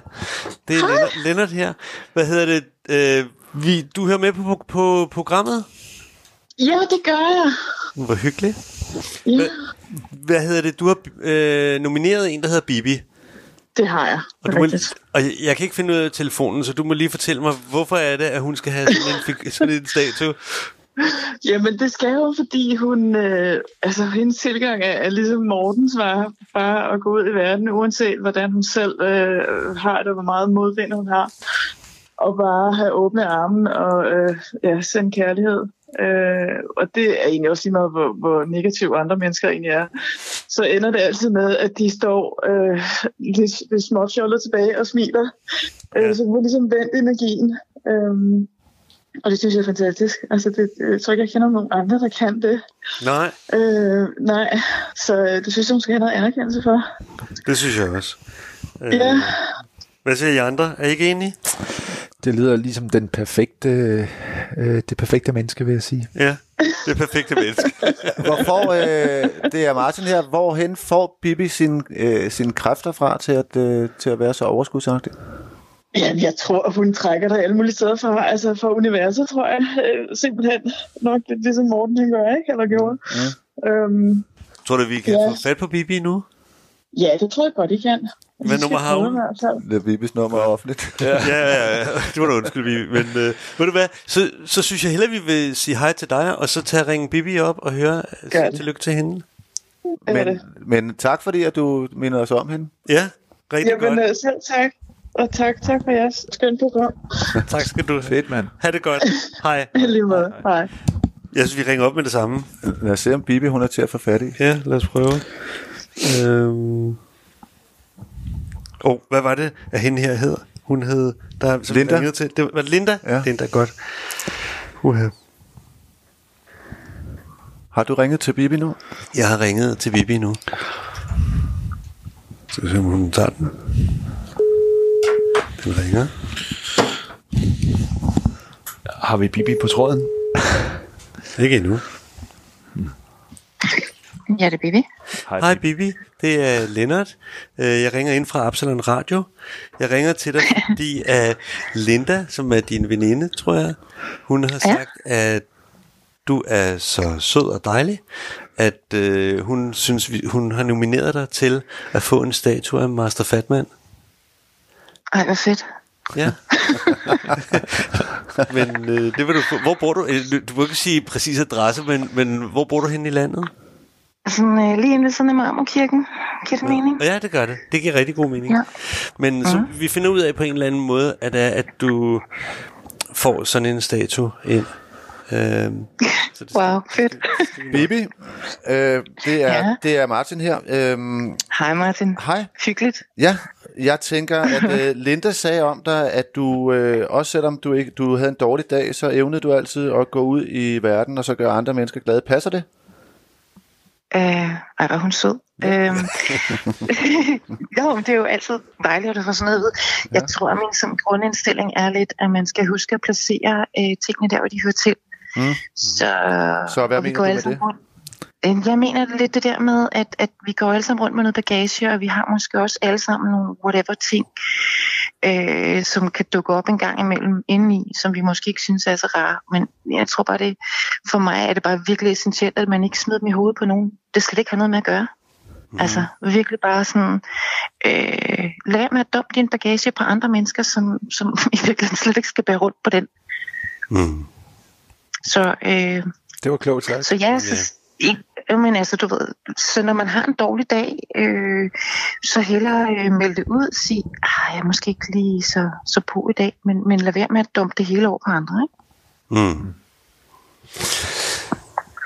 Jeg synes, det, det lyder helt rigtigt, og jeg synes, at du, jamen, jeg håber, at det smitter af. Jeg håber, vi bliver smittet af dig, øh, Ja. fordi det er en god evne. Øhm, Ja. men jeg synes, at så du får et stort kram fra os, og du kommer til at få en figur. Vi skal nok sørge for, at den når ind til dig. Og, øh, så Det er simpelthen fantastisk. Ja. ja, og i lige måde, og så øh, stort kram til jer også. Tak og have. fedt, I laver den her udsendelse, altså fordi Morten er... Morten var og er absolut også stadigvæk super skøn. Altså, Mm. ja. Ja, det er også det, vi sidder her for at hylde, faktisk. For at tage vare på noget af det. Så det, Ja, det er dejligt. Okay, ha' det godt, Vivi. Vi tælles ved. I lige måde. Ha' det godt. Hej. Hej, Vivi. Hej, hej. Hej, hej, hej. Ja. Skal vi høre en anden en om det samtidig, eller skal vi tage og høre noget musik? Hvad siger I? Hvad, hvad, hvad har I lyst til? Skal vi tage et, øh, hvad hedder det, nummer med Christian Tivert? Vent lige lidt. Så skal du bare huske. Nå, så skal vi bytte om på Ja. det. Måske vi skal Vi tage... tager lige- vi tager lige en gang til. Se om der er en rot i fælden. Ja, det gør vi. Jeg synes, vi prøver at ringe her. Nu skal vi se. Øh, vi tager en her, som hedder... Hold da op, der var mange indtaler. Sådan der. Nu ringer vi til en, der hedder Thomas. Se, hvem han er der. Ja, det er godt, vi har nogen på nogle begge, begge køn, ikke?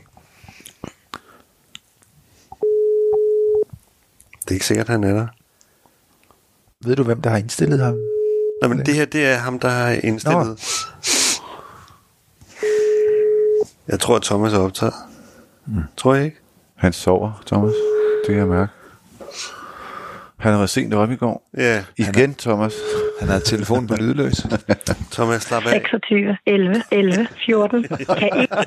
Nej, Du det er Thomas nummer også offentligt. ja, så... Men vi... Skal vi høre et nummer måske? Vi, vi, nej, Nå, okay, tager vi et nyt. vi tager lige en ny en. Ja, okay.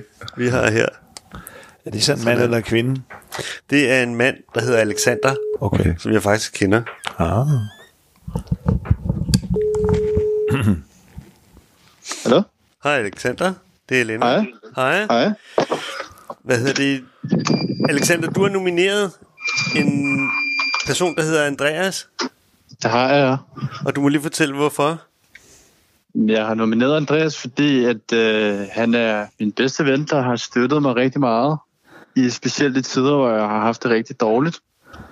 Og der har han været en stor rolle i at få mig ud af den tid, og, og hjulpet mig til at både at stikke til mig, når jeg var langt ude, og, og hjælpe mig til at se en lysere og bedre vej ud af det. Hvordan har han Så egentlig han har gjort altid det? været... Jamen altså, det har været i, i den forstand, at, at, øh, at jeg for nogle år siden var ude i en, i en depression og, og et misbrug, hvor han ligesom tog fat i mig og rodskede mig og, og tog mig i hånden og, og sammen ligesom vi støttede mig i at komme ud af det. Okay, det er virkelig Og har altid på den måde været en virkelig god ven og, og klippe Det er en god kammerat. til, til at hjælpe mig ud af den slags ting og være der for hinanden. på den måde. Han lyder som en rigtig god mand. Ja, det synes jeg også. Så det er derfor, jeg har nomineret ham. Respekt for ham. Og tror du, hvis vi ringer til ham, at han er hjemme? Det tror jeg helt sikkert, han er. Ved du hvad, så skynder vi os videre og gør det. Har, Det lyder du, har en, skønt. du har en snupper, Jeg har hans nummer her, det står her. Så alt er fint. Så Det lyder dejligt. Alexander, tak skal du have. For Det var så lidt. Og vi ringer. Og selv tak. Hej så længe. God dag. Hej, hej. Hej. Nu skal vi se. Vi ringer igen. Der bliver nu ringet til, Der bliver ringet til Andreas, til Andreas. Det som. Alexander har nomineret, som vi lige har hørt.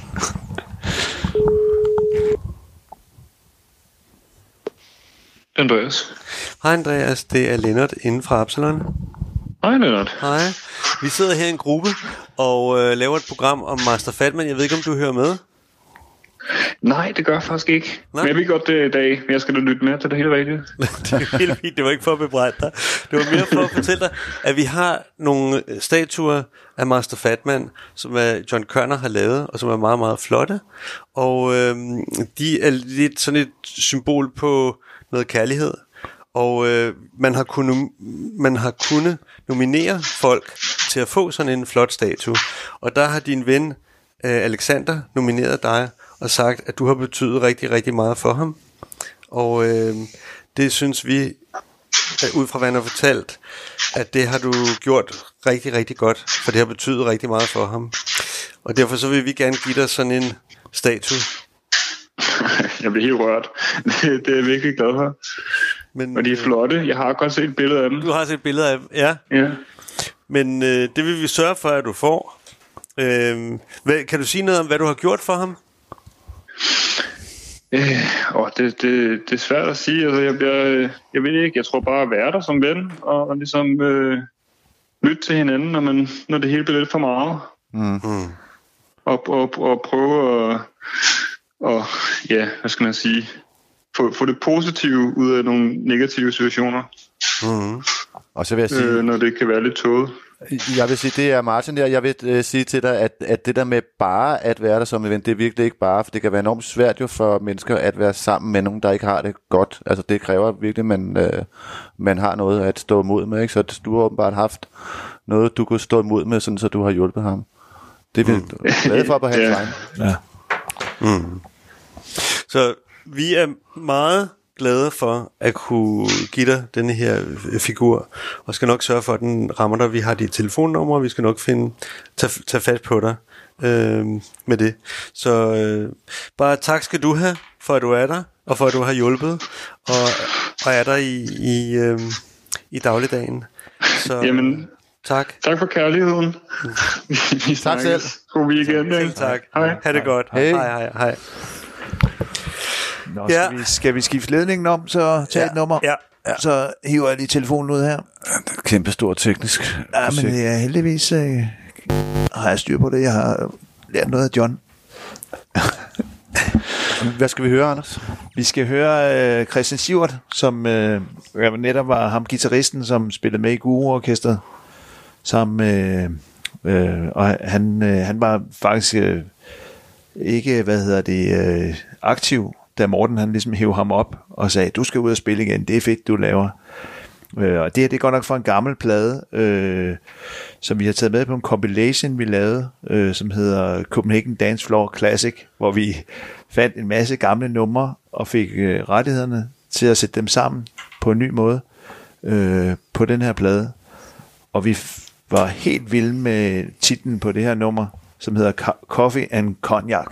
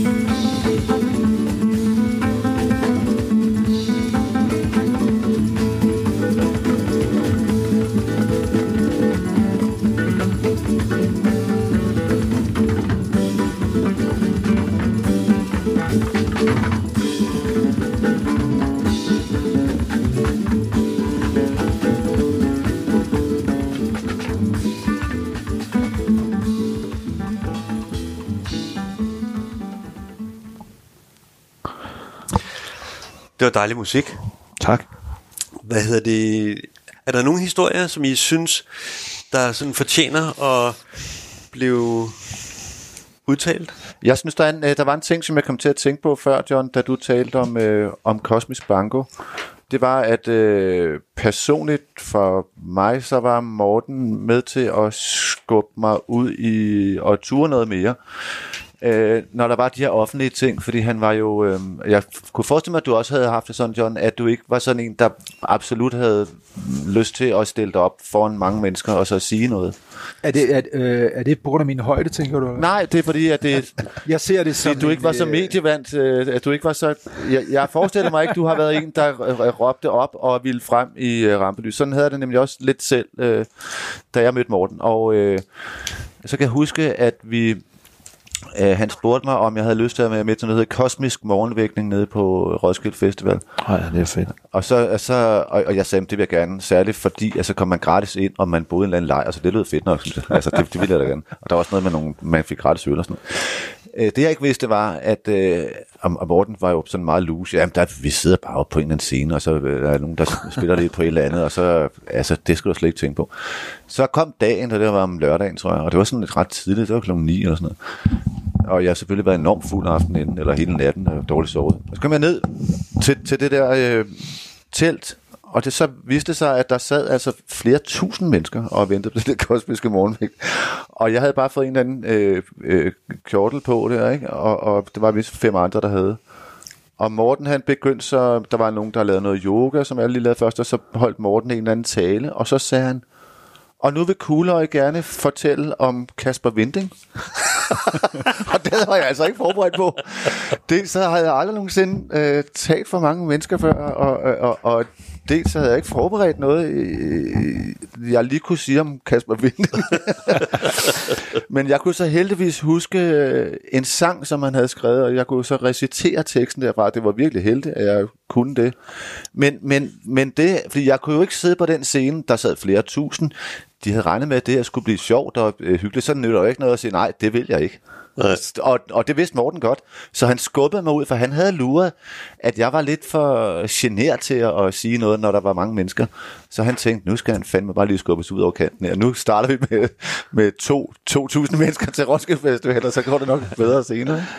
Men det, må- det må I andre der også have øh, Jo, jeg vil lige høre, hvordan virkede det så på dig? Altså, var det, virkede det? Jamen, det virkede faktisk sådan, at så efterfølgende, så havde vi det her band sammen, der, eller to bands sammen, men særligt det ene, øh, som hedder Per Christensen band, der det der der meget mellem numrene. Øh, jamen, jeg kan føre lige sige, nu der kommer i tanke om det med at tale mellem numrene, at vi spillede med Per Christensen band til et, øh, et vaskeægte rockerbryllup.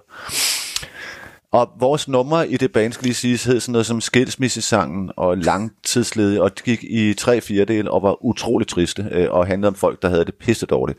Og, øh, og det her var altså sådan et rockerbryllup, så vi lagde ud med at spille en sang, der hed Henne på fabrikken, øh, der har de sagt os op, og, øh, og så spillede vi et bagefter, der hedder På et teglværk i Hadsten, øh, og det var ligesom, det skulle lægge grundlaget for den her rockerfest.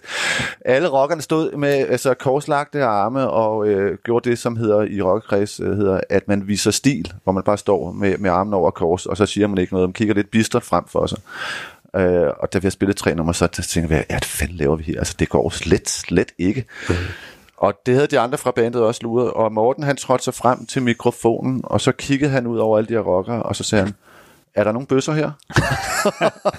og jeg sad bag trommerne, og jeg tænkte, godt, så ryger tænderne. Altså, og, så, øh, og så var der tavshed i 10 sekunder, hvor det hele stod og vippede. Altså, det var, det var der, testene kunne være, kunne være kommet. Det kom de så ikke, fordi rockerchefen, der var blevet gift, han grinede før. og så bredte det sig ud over hele rummet. og så havde vi til det øh, fjerde nummer, som vi så spillede, så havde vi så rockere, kæmpe store rockere i sådan nogle meget, meget spidse kobberstøvler stående og danse til en sang om en, øh, en bistandsrådgiver eller sagsbehandler. Stod de så og dansede til, hvor jeg bare tænkte, det var virkelig en, altså, en måde at vinde øh, stemning på, ikke? De, der satte han, altså han satte hele biksen der, også ja. på vores andres vegne, men øh, den gik hjem, ikke også? Mm. Øh, men jeg tænkte på, øh, John og Anders, I må have prøvet noget. Altså, prøvede I ikke også, at... Fordi jeg, det, jeg blev faktisk bedre til, som jeg sidder nu og knæver, jeg, jeg blev faktisk bedre til at tale offentligt, fordi Morten skubbede mig ud i det, så han lærte mig faktisk, han tvang mig til at øh, øh, turde gøre det. Jo. Har jeg andre ikke også prøvet, at han skubbede jer ud i et eller andet, hvor jeg pludselig skulle sige noget, som I ikke havde regnet med? Jo, 100 procent. Altså for eksempel det der øh, kosmiske banko var jo et meget godt eksempel på, hvor man fik flyttet sine grænser, fordi vi netop var ude i de her firmaer og, og, og, og så videre og skulle performe, og altså nogle gange så skulle Morten jo et eller andet på toilettet, eller et eller andet, og så var det ligesom os, der skulle tage over, og bare de der, du ved, 3-4 minutter øh, kunne være nervepigerne og angstprovokerende, og skulle stå ligesom og prøve at underholde, fordi det var det er Morten, han var rigtig god til at ja. fange de her folk, alle de her folk ind på en gang. Men altså det samme havde vi jo ikke, men, men den, han gav bare ligesom ja. fakten videre og sagde, Nå, men det kan du godt klare, Anders, det, øh, det, det, finder, det finder du bare ud af. Det, øh, og det var jo en, en, en, en fed tiltro, og altså netop det der med at, at, at blive gjort større, end man, man altså gøre hinanden større, det var Ja. Mhm. fantastisk, og også masser af eksempler på på DJ-arrangementer, altså netop som du fortalte om tidligere, øh, hvor Morten han var svært ved at sige nej, ikke? så var der mange DJ-arrangementer, og nogle af dem, dem skulle jeg så tage på vegne af Morten. Ikke? Og det første så var de, eller så kom han måske ud, og var der to-tre numre, og så videre til næste job-agtigt. øh, og der skulle man jo også ligesom vende en stemning, altså fordi Morten kom jo bare ind, "Ah, men det går nok det hele, og du spiller fed musik, og, da, da, da, da. og så, hvad hedder det, øh, ja, og så, og så, så, øh, så skulle man ligesom have vendt hele det der øh, negativ, eller Ja, fordi de, de var vel lidt sure over, at, lidt- at han gik videre. Kunne Ja, ja, altså han havde jo ligesom, øh, de der måske på sådan en fredag og lørdag, der havde han måske to, tre, fire, fem jobs. Mm. Øh, så, så på den måde kunne, kunne, skulle man jo ligesom også øh, ja, prøve at, ligesom at løfte, løfte den der, og det var jo også en, en, en, en kæmpe gestus, og ligesom at sige, okay, nu, tager, nu, nu klarer du bare det. Ja. Øh, så det, det synes jeg var, altså netop han var fint til at, at skubbe de der grænser ud, hvor, hvor man ligesom sagde, okay, går det, går det, og det gik jo altid skide mm. godt. Ja. Ja, man kan i hvert fald sige, at han var frygtløs, altså øh, fuldstændig. Øh, og øh, apropos det, du lige nævner der, Anders, altså så øh, i forhold til at, at forberede sig, det var nærmest en... Øh, Det bryder han ikke om. Nej, altså det vil sige, at øh, fra det, altså sådan en fredag i december, så kunne der være de der fire jobs, eller fem, hvor man kørte i en taxa. Jeg tror, de fleste mennesker måske havde forberedt sig. Altså, jeg kender nogle mennesker, der ville have forberedt sig i tre mm. uger Mm. Ja. på at skulle optræde foran... Øh, jeg kan huske, vi har stået på noget, der hed... Var der ikke sådan noget, der hed Rockshow? Jo. Det var også kæmpe stort. Ja, det var stort. Jeg kan huske, vi stod på scenen for 20.000 mennesker. Det er, det er jo immer væk mange Hvad var det for noget? Hvad var det? Der var der et arrangement, der, altså ligesom der hedder Grøn Koncert. Charlotte Lund Fort, det var sådan nogle kæmpe store Okay. Ja, ungdomsfester. Ja, ja, ja, men så var der 20.000 mennesker. Ja. Jeg har stået op på scenen sammen med ham der. Men hvad var dit job op på den scene? Jamen, det øh, må du egentlig nok spørge om, altså. Bare, bare være høj? Jamen, jeg har altså øh, siddet i en taxa på vej hen til et sted. Altså, det var jo ikke sådan noget med at... Øh, jeg tror måske, jeg vil på normal vis ville have nyt godt af alt det her catering, mad og... Mm. Altså sådan sidde og... Være sådan en rockstjerne? Ja, jeg sidder og hygge sig lidt og møde nogen og sådan noget. Sådan noget var, var Morten jo fuldstændig ligeglad med. Så, så man kom som regel 5-10 minutter for sent. Ja. Direkte Op med en taxa ja. hen bag scenen og nærmest oh. og skulle stige på. altså stige på scenen. Og så det vil sige, at de der, de der kvarter i den taxa, det fik man jo lært, at de var jo enormt vigtige. Mm.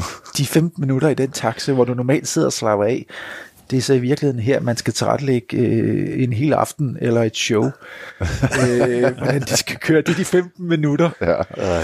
Så, øh, så der lærte jeg, apropos det der med at lære, altså, så, så lærte jeg virkelig det at, at tænke hurtigt, og så tænke på, og også at give ham faktisk, altså han, bare snak, siger han. Det var det, han, han gjorde. Gjorde det så det? Ja, så, altså han siger snak, jeg sidder bare og slapper af. Du skal bare fortælle mig, hvad jeg skal lave, eller fortæl mig, hvad du har oplevet, eller Mm. Det tager vi, det tager vi, det tager vi. Ja. Eller det der kan vi ikke bruge til noget. Og så sidder man jo ligesom der, i, øh, og det synes jeg var fantastisk. Altså de første par gange var jeg ligesom Anders, altså fuldstændig øh, øh, sådan lidt rystet, og lidt, eller som dig Martin, mm. altså sådan lidt generet. Ja. Øh, men det, det præller fuldstændig af, når man har prøvet det et par gange, hvor at øh, man finder ud af, at øh, der var slet ikke den mulighed for at sidde og, og tage notater. Altså vi, det var kun, hvad der skete op i hovedet. Mm. Der var ikke noget på papir. Nej. Så det var kun via hukommelse om, hvad man synes var interessant. Det er jo også meget modsat, sådan som du ellers arbejder som Ja. kunstner, hvor du går altså i uendelige tider og maler på et, på et billede. Ja. Så her var det bare sådan der, så Nå, men jeg har også bare lagt mærke til i dag, altså, og, og nu kommer man jo til at lyde som sådan en dinosaur, men, men i dag, hvis du samtaler om et eller andet, så alle de, øh, de tjekker jo Google. Altså hvis du skal hen til en virksomhed, der hedder Novo Nordisk, så tjekker du simpelthen lige i taxaen, der vil du gøre typisk, eller hjemme foran skrivebordet, så vil du sidde og, og gå på nettet og så tjekke alting og være fuldstændig forberedt. Det her, det var det stik modsatte. Ja. Mm. Altså, hvad er det Men, første, du tænker på, hvis jeg siger det ord, så skal du sådan set egentlig referere til det. Og så det, det var den her umiddelbarhed, som var ret interessant at starte på. Altså, hvis man skal samtale med nogle mennesker. Øh, Og, eller publikum, og det kunne gå virkelig, virkelig galt også. Ikke? Altså det, sådan noget kan jo gå galt, men der var han jo bare vanvittigt hurtig til at få samlet. Altså lige meget hvad folk sagde, så kunne han vente til et eller andet sjovt. Ja. Han var sindssygt god til at øh, gribe tingene, ikke? Mm. Så altså, det skal man jo være for. Den der form der, altså hvis man er lidt, øh, lidt øh, tung i det og ikke mm. kan finde på noget, så Ja. er det ikke nogen super god form. altså Nej. den kræver, at man er snappy, og, og man kan ja. associere, og, eller har noget at... Øh, har noget vigtigt at, øh, at sige, simpelthen. Ikke? Altså, Ja, så kan jeg huske en gang, at jeg har mødt øh, Kasper Christensen. Apropos, nu sidder Martin jo der. Jeg har, det, han har øh, skrevet en hel bog om ham. Ja. ikke? Okay. Og så kan jeg huske en gang, jeg sad, og så det var simpelthen, fordi jeg var påvirket af, af Morten, så, så sidder vi og snakker på en legeplads, og så siger, så siger jeg, Nå, men det, jeg havde hørt et eller andet, han havde sagt, eller øh, altså han har stået på en scene et eller andet sted, og så kunne jeg forstå, at øh, han siger til mig, at jeg har også, altså, det er jo et helt manuskript. Så siger jeg, hvad er det, du siger? Altså, så alt det, du har stået og sagt op på scenen der, det er jo i virkeligheden, øh, altså alle de her jokes og sådan noget, er det sådan noget, du har indøvet? Mm. Ja, ja. Altså, så han, han tog det som et, et negativt tegn, at jeg, at jeg ikke synes, at der var en, øh, hvad kan man sige, øh, at der var funderet over, at der var en tilrettelægning bag sådan et show, fordi jeg havde simpelthen lært af Morten, at det var noget, der skete i taxaen. Ja. Man ikke planlægge noget. Man skulle ikke planlægge noget.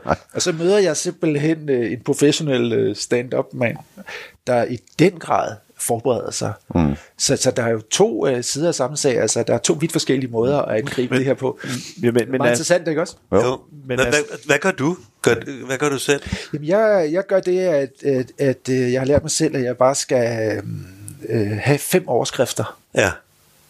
Jeg, jeg kan på ingen måde stå og læse noget op. Nej.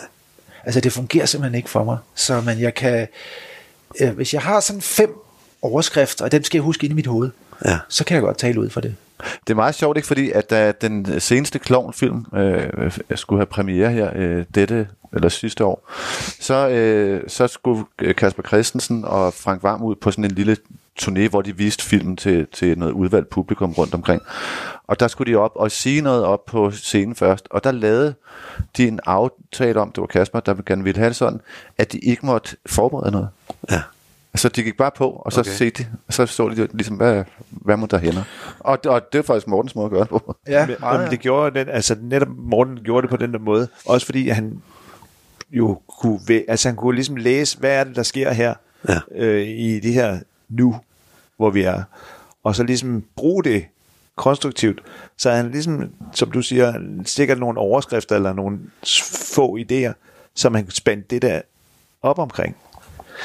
Men han havde vel også en eller anden stil, som gjorde, at det var, at det blev spændende. Jeg synes, at øh, for mig så havde jeg, at det var næsten ligegyldigt, hvad det var, han sagde. Mm. Fordi både formen og han selv, og, og tonefaldet, og øh, det at kigge i øjnene og så videre, gjorde, at det var, at han kunne skulle sige hvad som helst. Det kunne være aktiekurserne, og så har det også været interessant. Han havde altid, altså der var jo nogle ting, som han var sådan lidt, øh, altså han havde nogle, kan, hvad kan vi sige, nogle øh, øh bluesriff, altså nogle ting, som han godt kunne hive op af, af sin hat, når man var ude. Og der var en ting, som han meget ofte sagde mellem numrene, når vi spillede ude med vores band. Det var for eksempel, når vi spillede på Loppen ude på Christiania, så gik Morten næsten altid frem til mikrofonen, og så, så, så kiggede han ud over folk, så sagde han, hver eneste dag dør 3.000 mennesker her på fristaden og I gør ikke en skid ved det.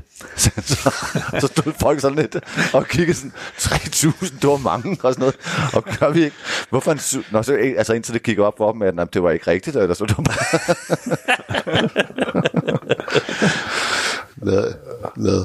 Skal vi høre noget musik? Det synes jeg. Øh, og den her gang, der har jeg sat noget på med en, der hedder Joe Donato, som øh, er øh, en brasilianer, og som øh, Morten var helt vildt optaget af, og som også bare er mega fedt, og Morten var jo dybt forelsket i, i det brasilianske musik. Jeg tror endda, han lærte sig portug- portugisisk, ja.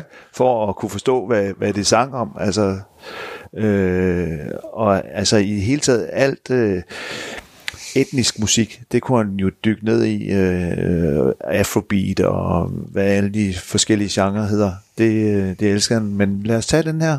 Ja.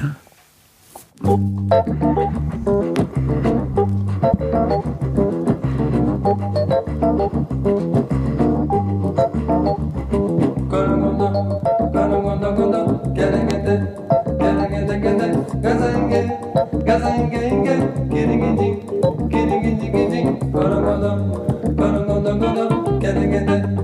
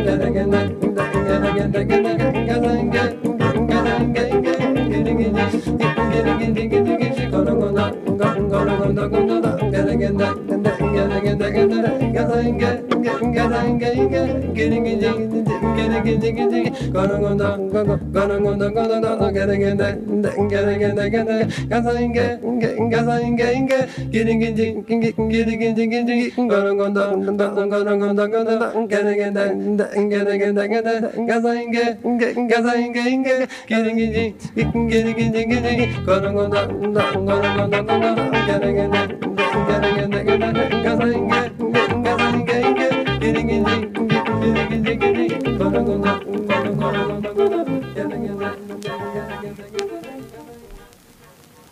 for brasiliansk musik.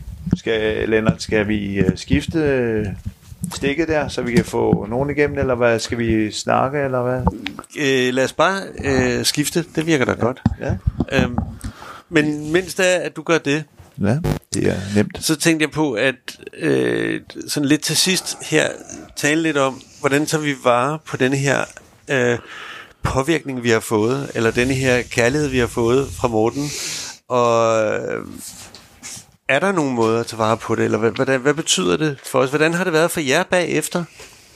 I har været tæt på ham, og mm. hvordan har det været? Øh, føler I, at det er er ånden er der stadigvæk, og, og, og hvordan virker det på jer? Altså, jeg, øh, både John og jeg bor meget tæt på, hvor, øh, hvor Morten boede, da han øh, levede, og som er lige over på den anden side af Dronning Louises bro, øh, på Indre Nørrebro. Og jeg vil sige, at jeg cykler rigtig meget. Jeg kører måske over den bro øh, fem gange hver eneste dag. Jeg har været ude og ordne noget, så skal jeg hjem, og så skal jeg ud og ordne noget, og skal hjem.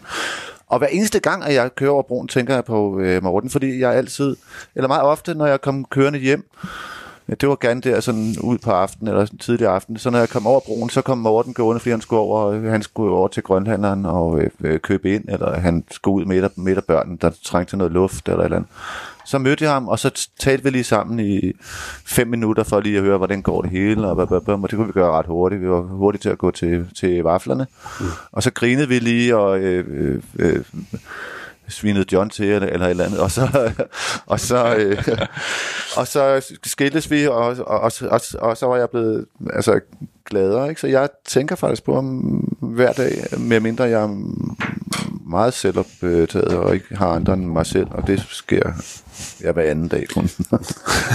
Men du må næsten også have det sådan, John, fordi, fordi man, altså, vi mødte ham jo, når vi gik ned for, for at skue noget på vores gade, ikke? Mm.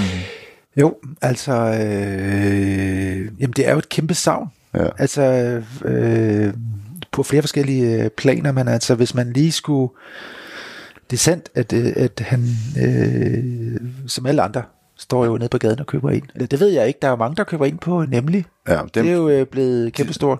Du må ikke reklamere, John. Dem med, så taler vi simpelthen ikke om det. øh, men, men, men de, der bor i en storby øh, og skal handle ind med en grønhandler, de kender det, øh, den oplevelse af at, at møde nogen på gaden, som man kender rigtig godt. Og det er jo en, en fantastisk øh, måde at være til på og, og møde andre mennesker. Og, og sådan har jeg det jo også i dag. Altså det skal lige sige, altså at, at øh, jeg elsker at, øh, at være i mit øh, naboskab, og så øh, siger jeg simpelthen hej øh, til alle mulige, og jeg er også begyndt at gå hele vejen igennem byen.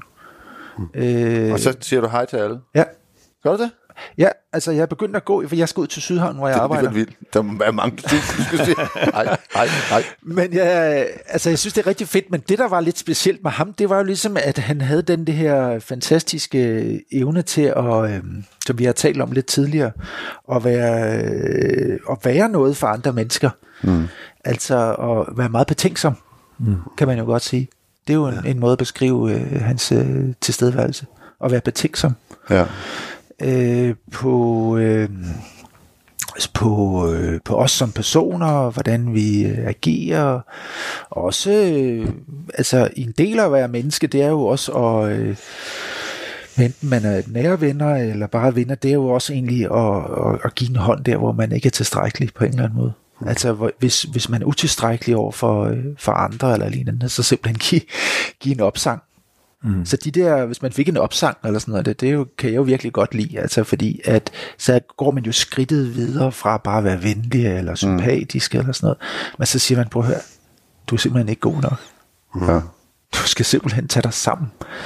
Og, øh, og dem, altså på den måde der, så øh, var han jo en stor menneskekender, og øh, de kapaciteter der, øh, i hans kaliber der, de jo, vil jo altid være savnet. Mm. Altså, øh, og øh, så øh, øh, det betyder jo øh, vanvittigt meget med sådan nogle øh, typer, som øh, og der kan jeg jo så se, at at øh, altså i, i bagklogskabens lys, at øh, dem er der alligevel ikke så mange af. Men det er, jeg synes, det er værd at, at tilstræbe øh, den øh, form for energi.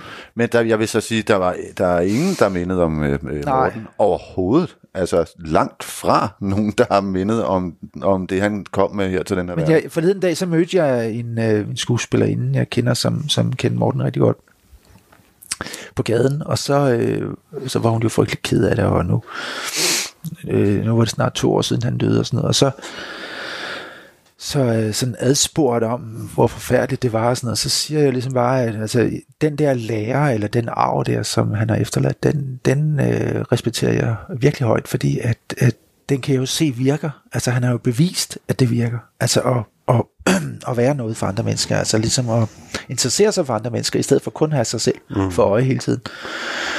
Og, øh, og så, så den der arv der, den er jeg helt vild med. Hmm. Men jeg, på en eller anden måde, så, så, jeg har det lidt sådan, at jeg savner jo selvfølgelig min gode ven Morten, som jeg havde det skide sjovt med. Men jeg savner også, øh, og det er på sådan lidt større niveau, jeg savner det, han stod for i byen, i verden. Altså jeg savner den der... Øh, grænseløse venlighed, som jo var hans øh, kodeord der, ikke? Altså den, den øh, jeg synes, at øh, altså, det er meget svært at få udfyldt den plads efter hans øh, død. Altså der er brug for det, han stod for. Så, så det, han stod for, er, er mindst lige så savnet som, som selve øh, mennesket Morten, Ja, synes ja. jeg. Ja, enig. Kan vi gøre noget for at tage vare på det? Altså kan vi gøre andet end at huske? Kan vi gøre øh, andet, noget, der hedder... Jeg synes, for mig selv, så er det sådan noget med, at hvis jeg øh, fanger mig selv i at være for smålig, Ja. Så er det ligesom det, der hedder, åh, oh, der fik jeg lige en, ikke? Jo. Du skal ikke være så smålig. Det er et rigtig godt sted, synes jeg. Altså, jeg synes dybest set, øh, noget, der er virkelig svært, som jeg også talte om tidligere, at bare prøve at være sød over for de mennesker, som man øh, møder. Det er jo grundlæggende en, en opgave, der er til at overskue, og dog slet ikke, fordi det er faktisk ikke nemt. Mm. Altså, det synes jeg, der er, altså, hvis man kan være sød mod bare to mennesker mere om, øh, om dagen, man behøver ikke stille krav, at det skal være over for alle, men det er selvfølgelig, det, det er målet. Så bare kan være sød med, over, med to mennesker mere om dagen, så bliver det lidt bedre det hele, og så måske to mere den næste, den næste måned, eller sådan noget, ikke? Mm. Altså det er i hvert fald det, jeg, jeg tænker selv, når jeg tænker på måneder. Jeg tager mig selv i at, at være sur og vrise af nogen, når jeg cykler eller hvad der. så bare tænker, lad nu være med det pjat, der, altså, og bare prøv bare at være, altså, bare være et sødt og ordentligt menneske. Mm. For man kan i virkeligheden ikke bruge den energi til særlig meget. Altså, Nej, det, det, den, den, den dårlige, den, den, den får man bare lige nakken igen. øh, Ja, den skaber bare en, en, en, en, en rigtig dårlig energi i, i ringene i vandet, ikke? Ja. også? hvor den anden energi, den skaber en positiv energi. Ja, så enkelt er det faktisk. Ja, det er faktisk simpelt. Ja. Nå, men ved I hvad? Øh, jeg havde tænkt mig, at nu smider vi Martin og John ud, ja. og så ringer Anders og jeg til nogle flere, Og spiller noget musik. Og spiller noget musik. Øhm, så det er... Nu tror jeg ikke, vi har det rigtige stik i, men har vi noget musik? Vi kan jo sagtens øh, lige spytte om her. Det er blevet ret god til det, faktisk. det er ret prof, det. Ja. jo, en anden ting, jo, men mens du gør det, så vil jeg lige sige, en anden ting, som jeg også synes, det er en hyldest til, det er ligesom, at i stedet for, at ting bliver så skide kontrolleret, Mm. så kan det sagtens fungere, uden at det bliver så kontrolleret. Ja. Og det synes jeg også sådan en ting, ligesom det hedder, øh, altså jeg har også sådan, øh, hvis jeg skal sige noget, eller så har jeg ikke forberedt mig, øh, fordi jeg synes, at så mister så skal jeg bare huske, hvad det er, jeg skal sige, hvor når jeg, når jeg ikke har forberedt det, så er det ligesom, så kommer det mere spontant, mm. og jeg har det jo i mig i forvejen. Mm. Så derfor er det bare at, at tænde for knappen. Ja. Øh, så, så jeg synes også, det er en, en hyldest til lidt kaos, har- er, er sgu også okay. Ja. Helt sikkert. Det, det må være det afsluttende. Så tak, og Tak fordi vi vi, måtte vi komme. kører videre. Ja, tak Det er selv. fedt. Jamen, kør, kør videre. Vi kører videre. Og vi ses en anden gang. Det gør vi. Hvad Ha' det hedder det? Den Okay. plade, vi skal høre lige inden i går, Ja. så øh, er det Horace Silver. Så Morten er jo, var jo vild med jazz. Og specielt den her plade, øh, er der et nummer her på, der hedder I had, I had a little talk with my stomach. Og det, han bare elskede det her nummer, og synes, det var så fedt, og den poesi, der var i det, var helt fantastisk. Og det er en øh, amerikansk sanger, der hedder Andy Bay, som, øh, som, som synger på den. Og Silver spiller øh, klaveret og komponerer musikken. Og det er sindssygt fedt. Så den kommer lige her til at gå ud på. Ja, Tak. tak.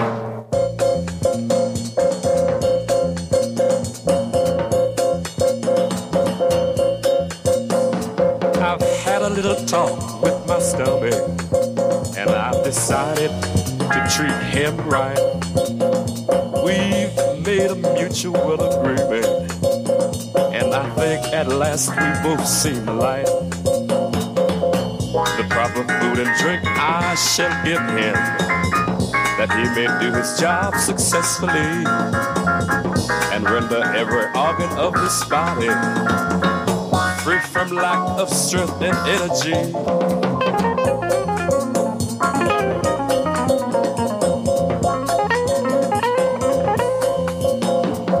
I've had a little talk with my lungs, and I've decided to treat them right.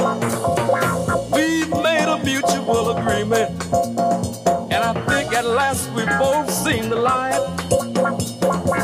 share and exercise, I shall give them that they may do their job successfully and render to this dissipated body channels to a new vitality.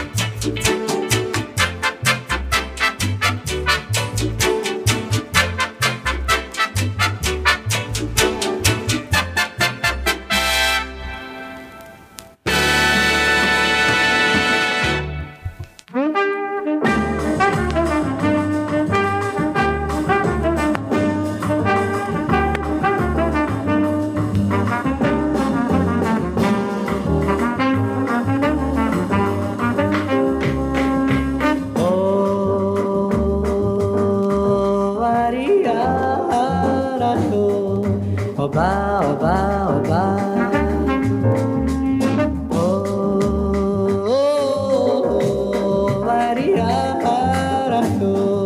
Oba, oba, oba, mas que nada sai da minha frente, e eu quero passar.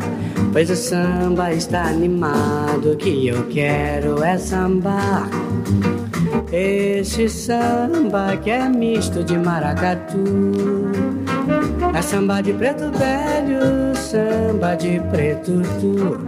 Mas que nada, um samba como esse tão legal. Você não vai querer que eu chegue no final. Oh, oh, oh, oh, ariara, oh, oba, oba, oba.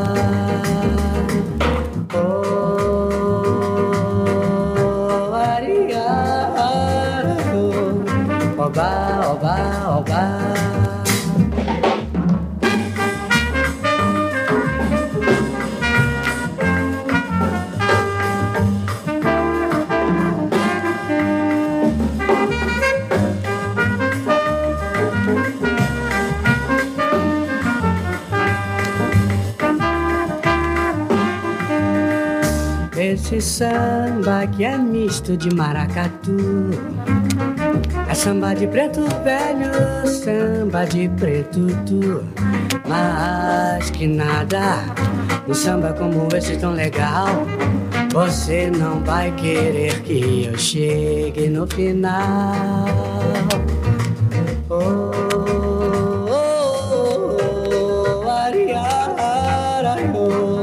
oba, oba, oba.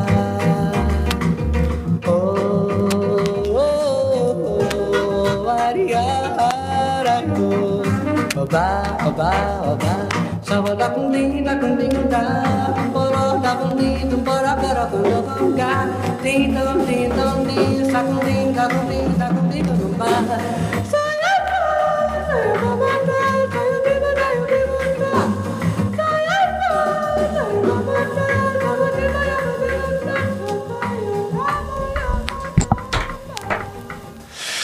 Ja, og øh, fik vi sagt farvel til John og Martin.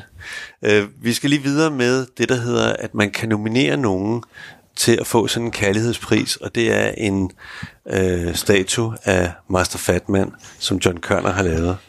Øh, man kan gøre det ved at sms'e på et telefonnummer, som jeg giver her, der hedder 50 50, sagde jeg, undskyld, 23 86 02.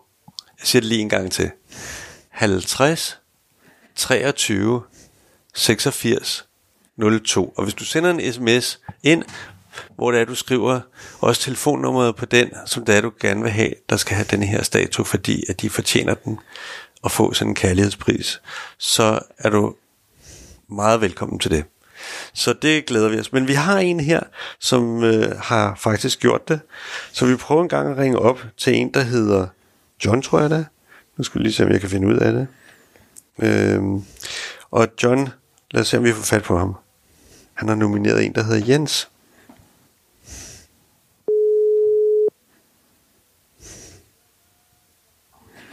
Det er John. Hej John, det er Lennart fra Absalon Radio. Hej med dig, hej, fedt. Hvad det? Du har, du har sendt en øh, besked om, at ja. øh, du gerne vil nominere øh, ja. Jens, ikke? Jo, Tykke Jens. Ja. Nej, undskyld, det var en dårlig joke. Ja. ja, det vil han blive rigtig glad for. Vil han det? Og hvorfor synes Ja, du, han skal det have Jeg har kendt Jens i 35 år, og øh, øh, han er en gammel besætter, men han er sådan blevet en meget venlig mand, øh, og han, eller, han har altid været en rigtig venlig mand. Han hjælper andre og har en god attitude. Ja. Og det synes du, han skal belønnes for? Ja, og ved du hvad, nu slukker jeg lige for radioen, så der ikke er medhør på. Ja, ja og så, så, øh, så bor han i samme i, i, i kvarteret, og, og han vil blive rigtig glad for den. Ved du hvad? Det synes jeg, vi skal tage og sørge for at, øh, at give ham. Så, Okay, må jeg så lige komme, jeg kom lige i tanke om noget andet, ikke? Ja. Det var for to år siden, da Morten han døde, ja. så havde jeg hørt P6 Beat, og så hørte jeg det, og så blev folk ked af det. Og så kiggede jeg ud af vinduet, og så var Magnoliaen sprunget ud præcis samme øjeblik. Ja. Så var det sådan et eller andet hippie halløj i mig, der siger, at så han sgu nok blevet reinkarneret i Magnoliaen. Anyway, sidste år sprang Magnoliaen også ud den 26. Og jeg skal ned og kigge lige om lidt, om den er sprunget ud i dag. Ja. Det vil du? Det- lad, lad os håbe, jeg tror, det passer godt, meget godt med tiden. Så Ja. øh, lad os tjekke det ud og se, om, Ja. om den øh, er, er, er der nu, eller i hvert fald Ja. lige ved at være der. Der er knupper Fedt. på. Yes. Men, men det er godt. John, ved du hvad, vi ringer til, til Jens og ser, om han er hjemme. Ja, det tror jeg, han er. Okay. Fedt. Fedt. Tak skal I have. Ha' det godt. Hej. Hej, hej, hej. Hej. Vi prøver lige at ringe op. Jeps.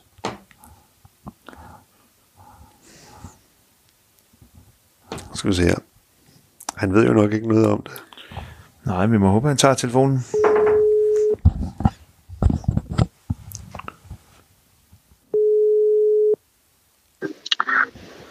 Hallo, Jens.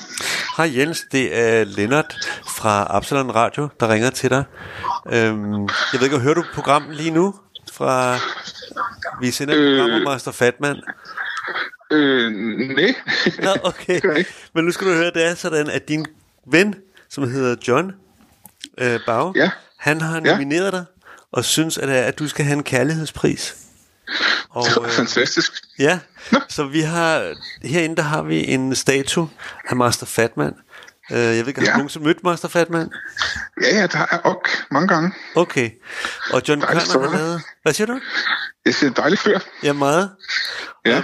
Og uh, John Kørner har lavet en statue af ham. Ja. Og uh, den synes vi, at uh, den skulle vi give til nogle mennesker, som der gør noget, der er godt, og som har en, et godt hjerte. Og uh, John han synes, at, uh, at det er præcis dig, der skal have den. Wow.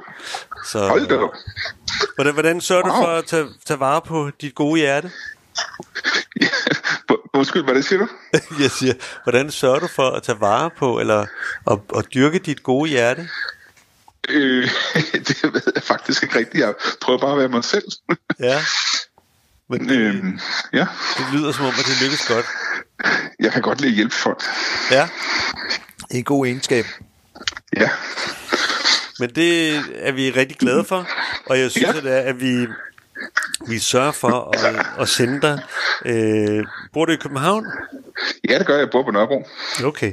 Og kommer du nogle gange i Absalon? Øh, Det kan jo... Ja, jamen, jeg har været der mange gange. Ja. Okay. Ja. Men øh, nu er der jo lukket, og derfor har vi lavet radio. Men Ja. øh, vi, Det vi, godt. sør, vi sørger for i hvert fald at tage, tage kontakt med dig, og sørge for, at du får sådan en statue. Ja, jamen, fantastisk. Ja. Det er godt. Jeg, jeg, jeg, jeg har set statuen, og det, det er jo en kopi af den, der står på assistenskirkegården. Ja. Og den, er jo, den, der, den, der står på assistenskirkegården, den er fantastisk. Altså. Det er også John Den er jo, den, den er jo så taktil, den er så lækker at røre ved. Og jeg, jeg er tit forbi, når, jeg- når jeg lige er igennem assistenskirkegården, er jeg lige op og siger hej til Morten der. Ja, det er John der Øh. også har lavet den der.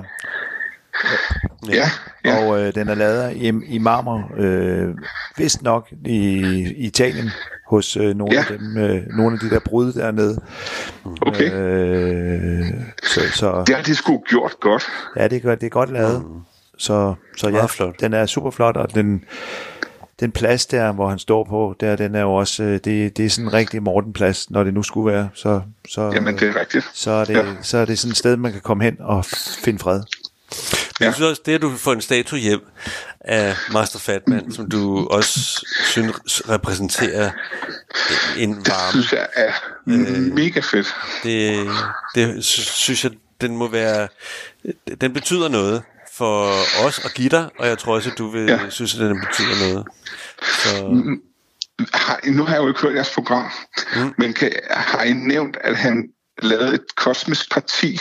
ja, Ja, det har vi snakket en del om. Og, har og han stillede op. det. Og jeg vil sige til jer, der, må, jeg- må jeg lige sige, at, fordi nu det hører jo live, og, der, ja. og lige nu er vi på radioen, men jeg vil lige sige, at, at man kan jo høre programmet, hvis man har- en, en man, kan, man kan downloade en app, som hedder Absalon Radio, og på den app, der kan man se, øh, eller ikke se, men høre det her program øh, Ah, fedt. efterfølgende. Jeg ved ikke, jeg tror først det kommer på i om et par dage, men det, det kommer i hvert fald på.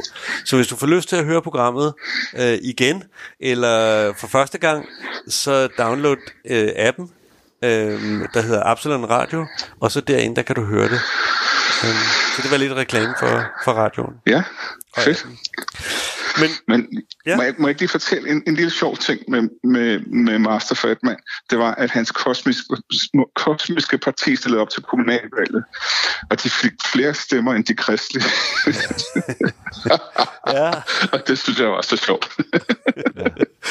Vi har, talt, vi har talt en del om det i programmet, og ja. Anders fortalte, at, at, at til sidst var, var Morten faktisk lidt nervøs for, at hvis det var, han skulle bruge sin tid inde i, i øh, det kommunale, ikke? Ja, det kom, rigtig, det kom rigtig tæt på, som du selv nævner der, hvor der kom rigtig mange stemmer, ikke også? Og det var lige på nippet til, at, øh, at, at partiet faktisk øh, var, kom ind, ind øh, og blev valgt ind, ikke også? Og det, det forpligter jo så, når man øh, ligesom stiller op Ja. ja. til sådan noget, så forpligter det jo også, og faktisk var, var flere, altså John Kørners var jo også, øh, hvad hedder det, valgt ind i det parti, og han var jo i gang med en kunstnerisk karriere, så det ville også være lidt svært for ham ligesom at, at være med i byrådet. Alt det, det nu kræver at være kommunalpolitiker, ikke også? Som, som, jo, som jo er det, man forpligter sig til ved at stille op. Øh, og altså, Jakob Havgård er jo også et meget godt eksempel på en, som faktisk kom ind og, og tog den hele vejen, øh, ja. uden sammenligning dog, men, men altså, hvor, hvor han også øh, efterfølgende har sagt, at det var øh, benhårdt at skulle øh, ligesom lave det der, ja. som han ikke overhovedet havde noget ret meget forstand på. Øh, ja. Så ja. Godt. Men øh, Jens, det var hyggeligt, og øh, vi tager kontakt til dig, og du ja, har en rigtig god dag. Tak lige måde, og, og rigtig mange tak. Det er super fedt, og masser af kærlighed ud til alle sammen. Tak skal du have. Tak, tak. Tak. tak. tak. Godt. Hej. Men øh, jeg synes, at mens det er, at du måske skifter stik og spiller noget musik for os, så vil jeg lige sige, at øh, vi er ved at nærme os sådan en, en slutning. Øhm, og øh, hvad jeg blandt andet nogle gange selv har brugt, øh, som Morten har vist mig, det er den her øh, meget naturlige måde, at hvis du sidder sammen med nogen, så læg hånden på deres mave, og så når du har gjort det, og hvis der ikke sidder nogen ved siden af, så gør det på din egen mave. Og når det er, du så har gjort det, og har hånden på din egen mave, så lader du den sådan køre rundt i en cirkel rundt om maven, maven. Øh, og så samtidig siger du, du er dejlig, du er dejlig, du er dejlig, du er dejlig. Og så kan man sidde lidt tid. Og det sjove er, at når jeg har prøvet det på nogle mennesker, så synes jeg faktisk, at, det, at det, det varmer. Mm. Det gør altså, at det sender en eller anden varme, mm. hvor der er positivitet. Øhm, så det virker. Det, så det er i hvert fald en afslutning her fra mig og fra Anders. Ja. Øh, vi vil dog spille noget musik øh, sådan lidt endnu. Ja, jeg har sat en brasilianer på her, og øh, fortsætter lidt ud af det mere eksotiske spor, men det her, det er en øh, fyr, der hedder Marcos Valle fra Brasilien, som øh, Morten var meget, meget begejstret for, og vi spillede, ham og jeg faktisk, på Park Café, vist nok i 98 eller 99, øh, opvarmning før hans koncert. Og så senere, da Morten kom øh, ind på øh, jazzradioen, lavede de nogle events ude i DR, hvor øh, han fik ham fløjet ind fra Brasilien igen. Men her kommer et af vores yndlingsnumre.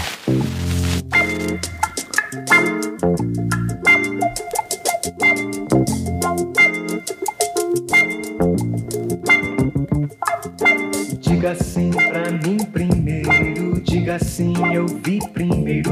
Diga sim de corpo inteiro, diga sim, mas é mentira, tchu, é mentira.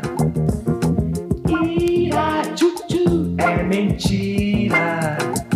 Ciúmes, eu não quero ter queixumes, quero é ter você na mira, tchu, sem mentira. Mira, tchu, tchu, sem mentira. Diga quem, quem, quem, pam, pam, dan, diga quem, quem, quem, pam, pam, dan, diga quem, quem, quem, pam, pam, dan, diga quem. Mas é mentira, tchu, tchu, é mentira.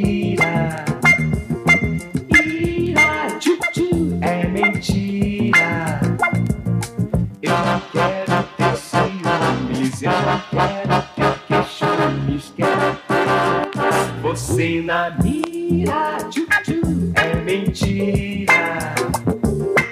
Mira, tchu-tchu, sem mentira.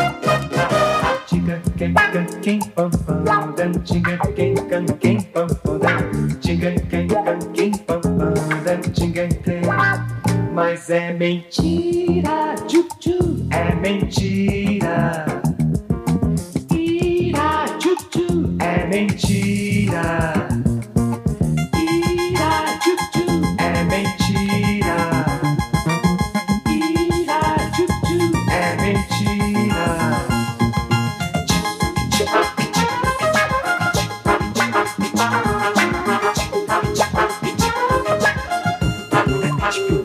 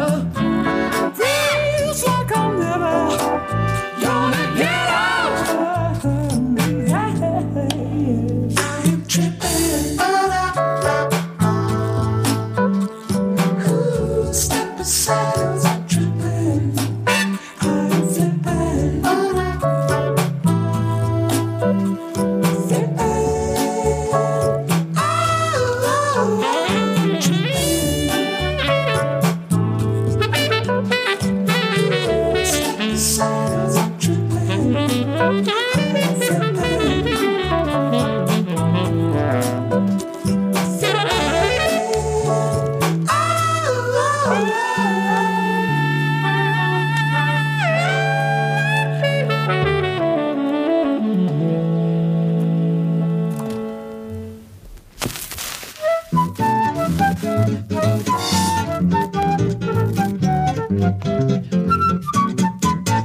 Povo, preste atenção na roda que eu te fiz. Quero mostrar a quem vem aquilo que o povo diz. Posso falar, pois eu sei. Eu tiro os outros por mim. Quando almoço, não janto. E quando canto é assim. Agora vou divertir, agora vou começar. Quero ver quem vai sair, quero ver quem vai ficar. Não é obrigado a me ouvir. Quem não quiser me escutar. Quem tem dinheiro no mundo, quanto mais tem quer ganhar. E a gente que não tem nada, fica pior do que está. Seu moço tenha vergonha, acabe a descaração. Deixe o dinheiro do pobre e roube outro ladrão. Agora vou divertir, agora vou prosseguir. Quero ver quem vai ficar, quero ver quem vai sair. Não é obrigado a escutar. Quem não quiser me ouvir, se morre o rico e o pobre, enterre o rico e eu. Quero ver quem que separa o pó do rico do meu. Se lá embaixo há igualdade, aqui em cima há de haver quem quer ser mais do que é. Um dia há de sofrer. Agora vou divertir, agora vou prosseguir. Quero ver quem vai ficar, quero ver quem vai sair. Não é obrigado a escutar. Quem não quiser me ouvir, Seu moço tenha cuidado com sua exploração. Se não lhe dou de presente a sua cova no chão, quero ver quem vai dizer, quero ver quem vai mentir, quero ver quem vai negar aquilo que eu disse aqui. Agora vou divertir, agora vou terminar. Quero ver quem vai sair, quero ver quem vai ficar. Não é obrigado a me ouvir, quem não quiser me escutar. Agora vou terminar, agora vou discorrer. Quem sabe tudo e diz logo, fica sem nada a dizer. Quero ver quem vai voltar, quero ver quem vai fugir, quero ver quem vai ficar, quero ver quem vai trair. Por isso eu fecho essa roda, a roda que eu te fiz, a roda que é do povo, onde se diz o que diz, onde se diz o que diz, mas onde se diz o que diz, onde se diz o que diz. Onde se diz o que diz, onde se diz o que diz, mas onde se diz o que diz, onde se diz o que diz, onde se diz o que diz, mas onde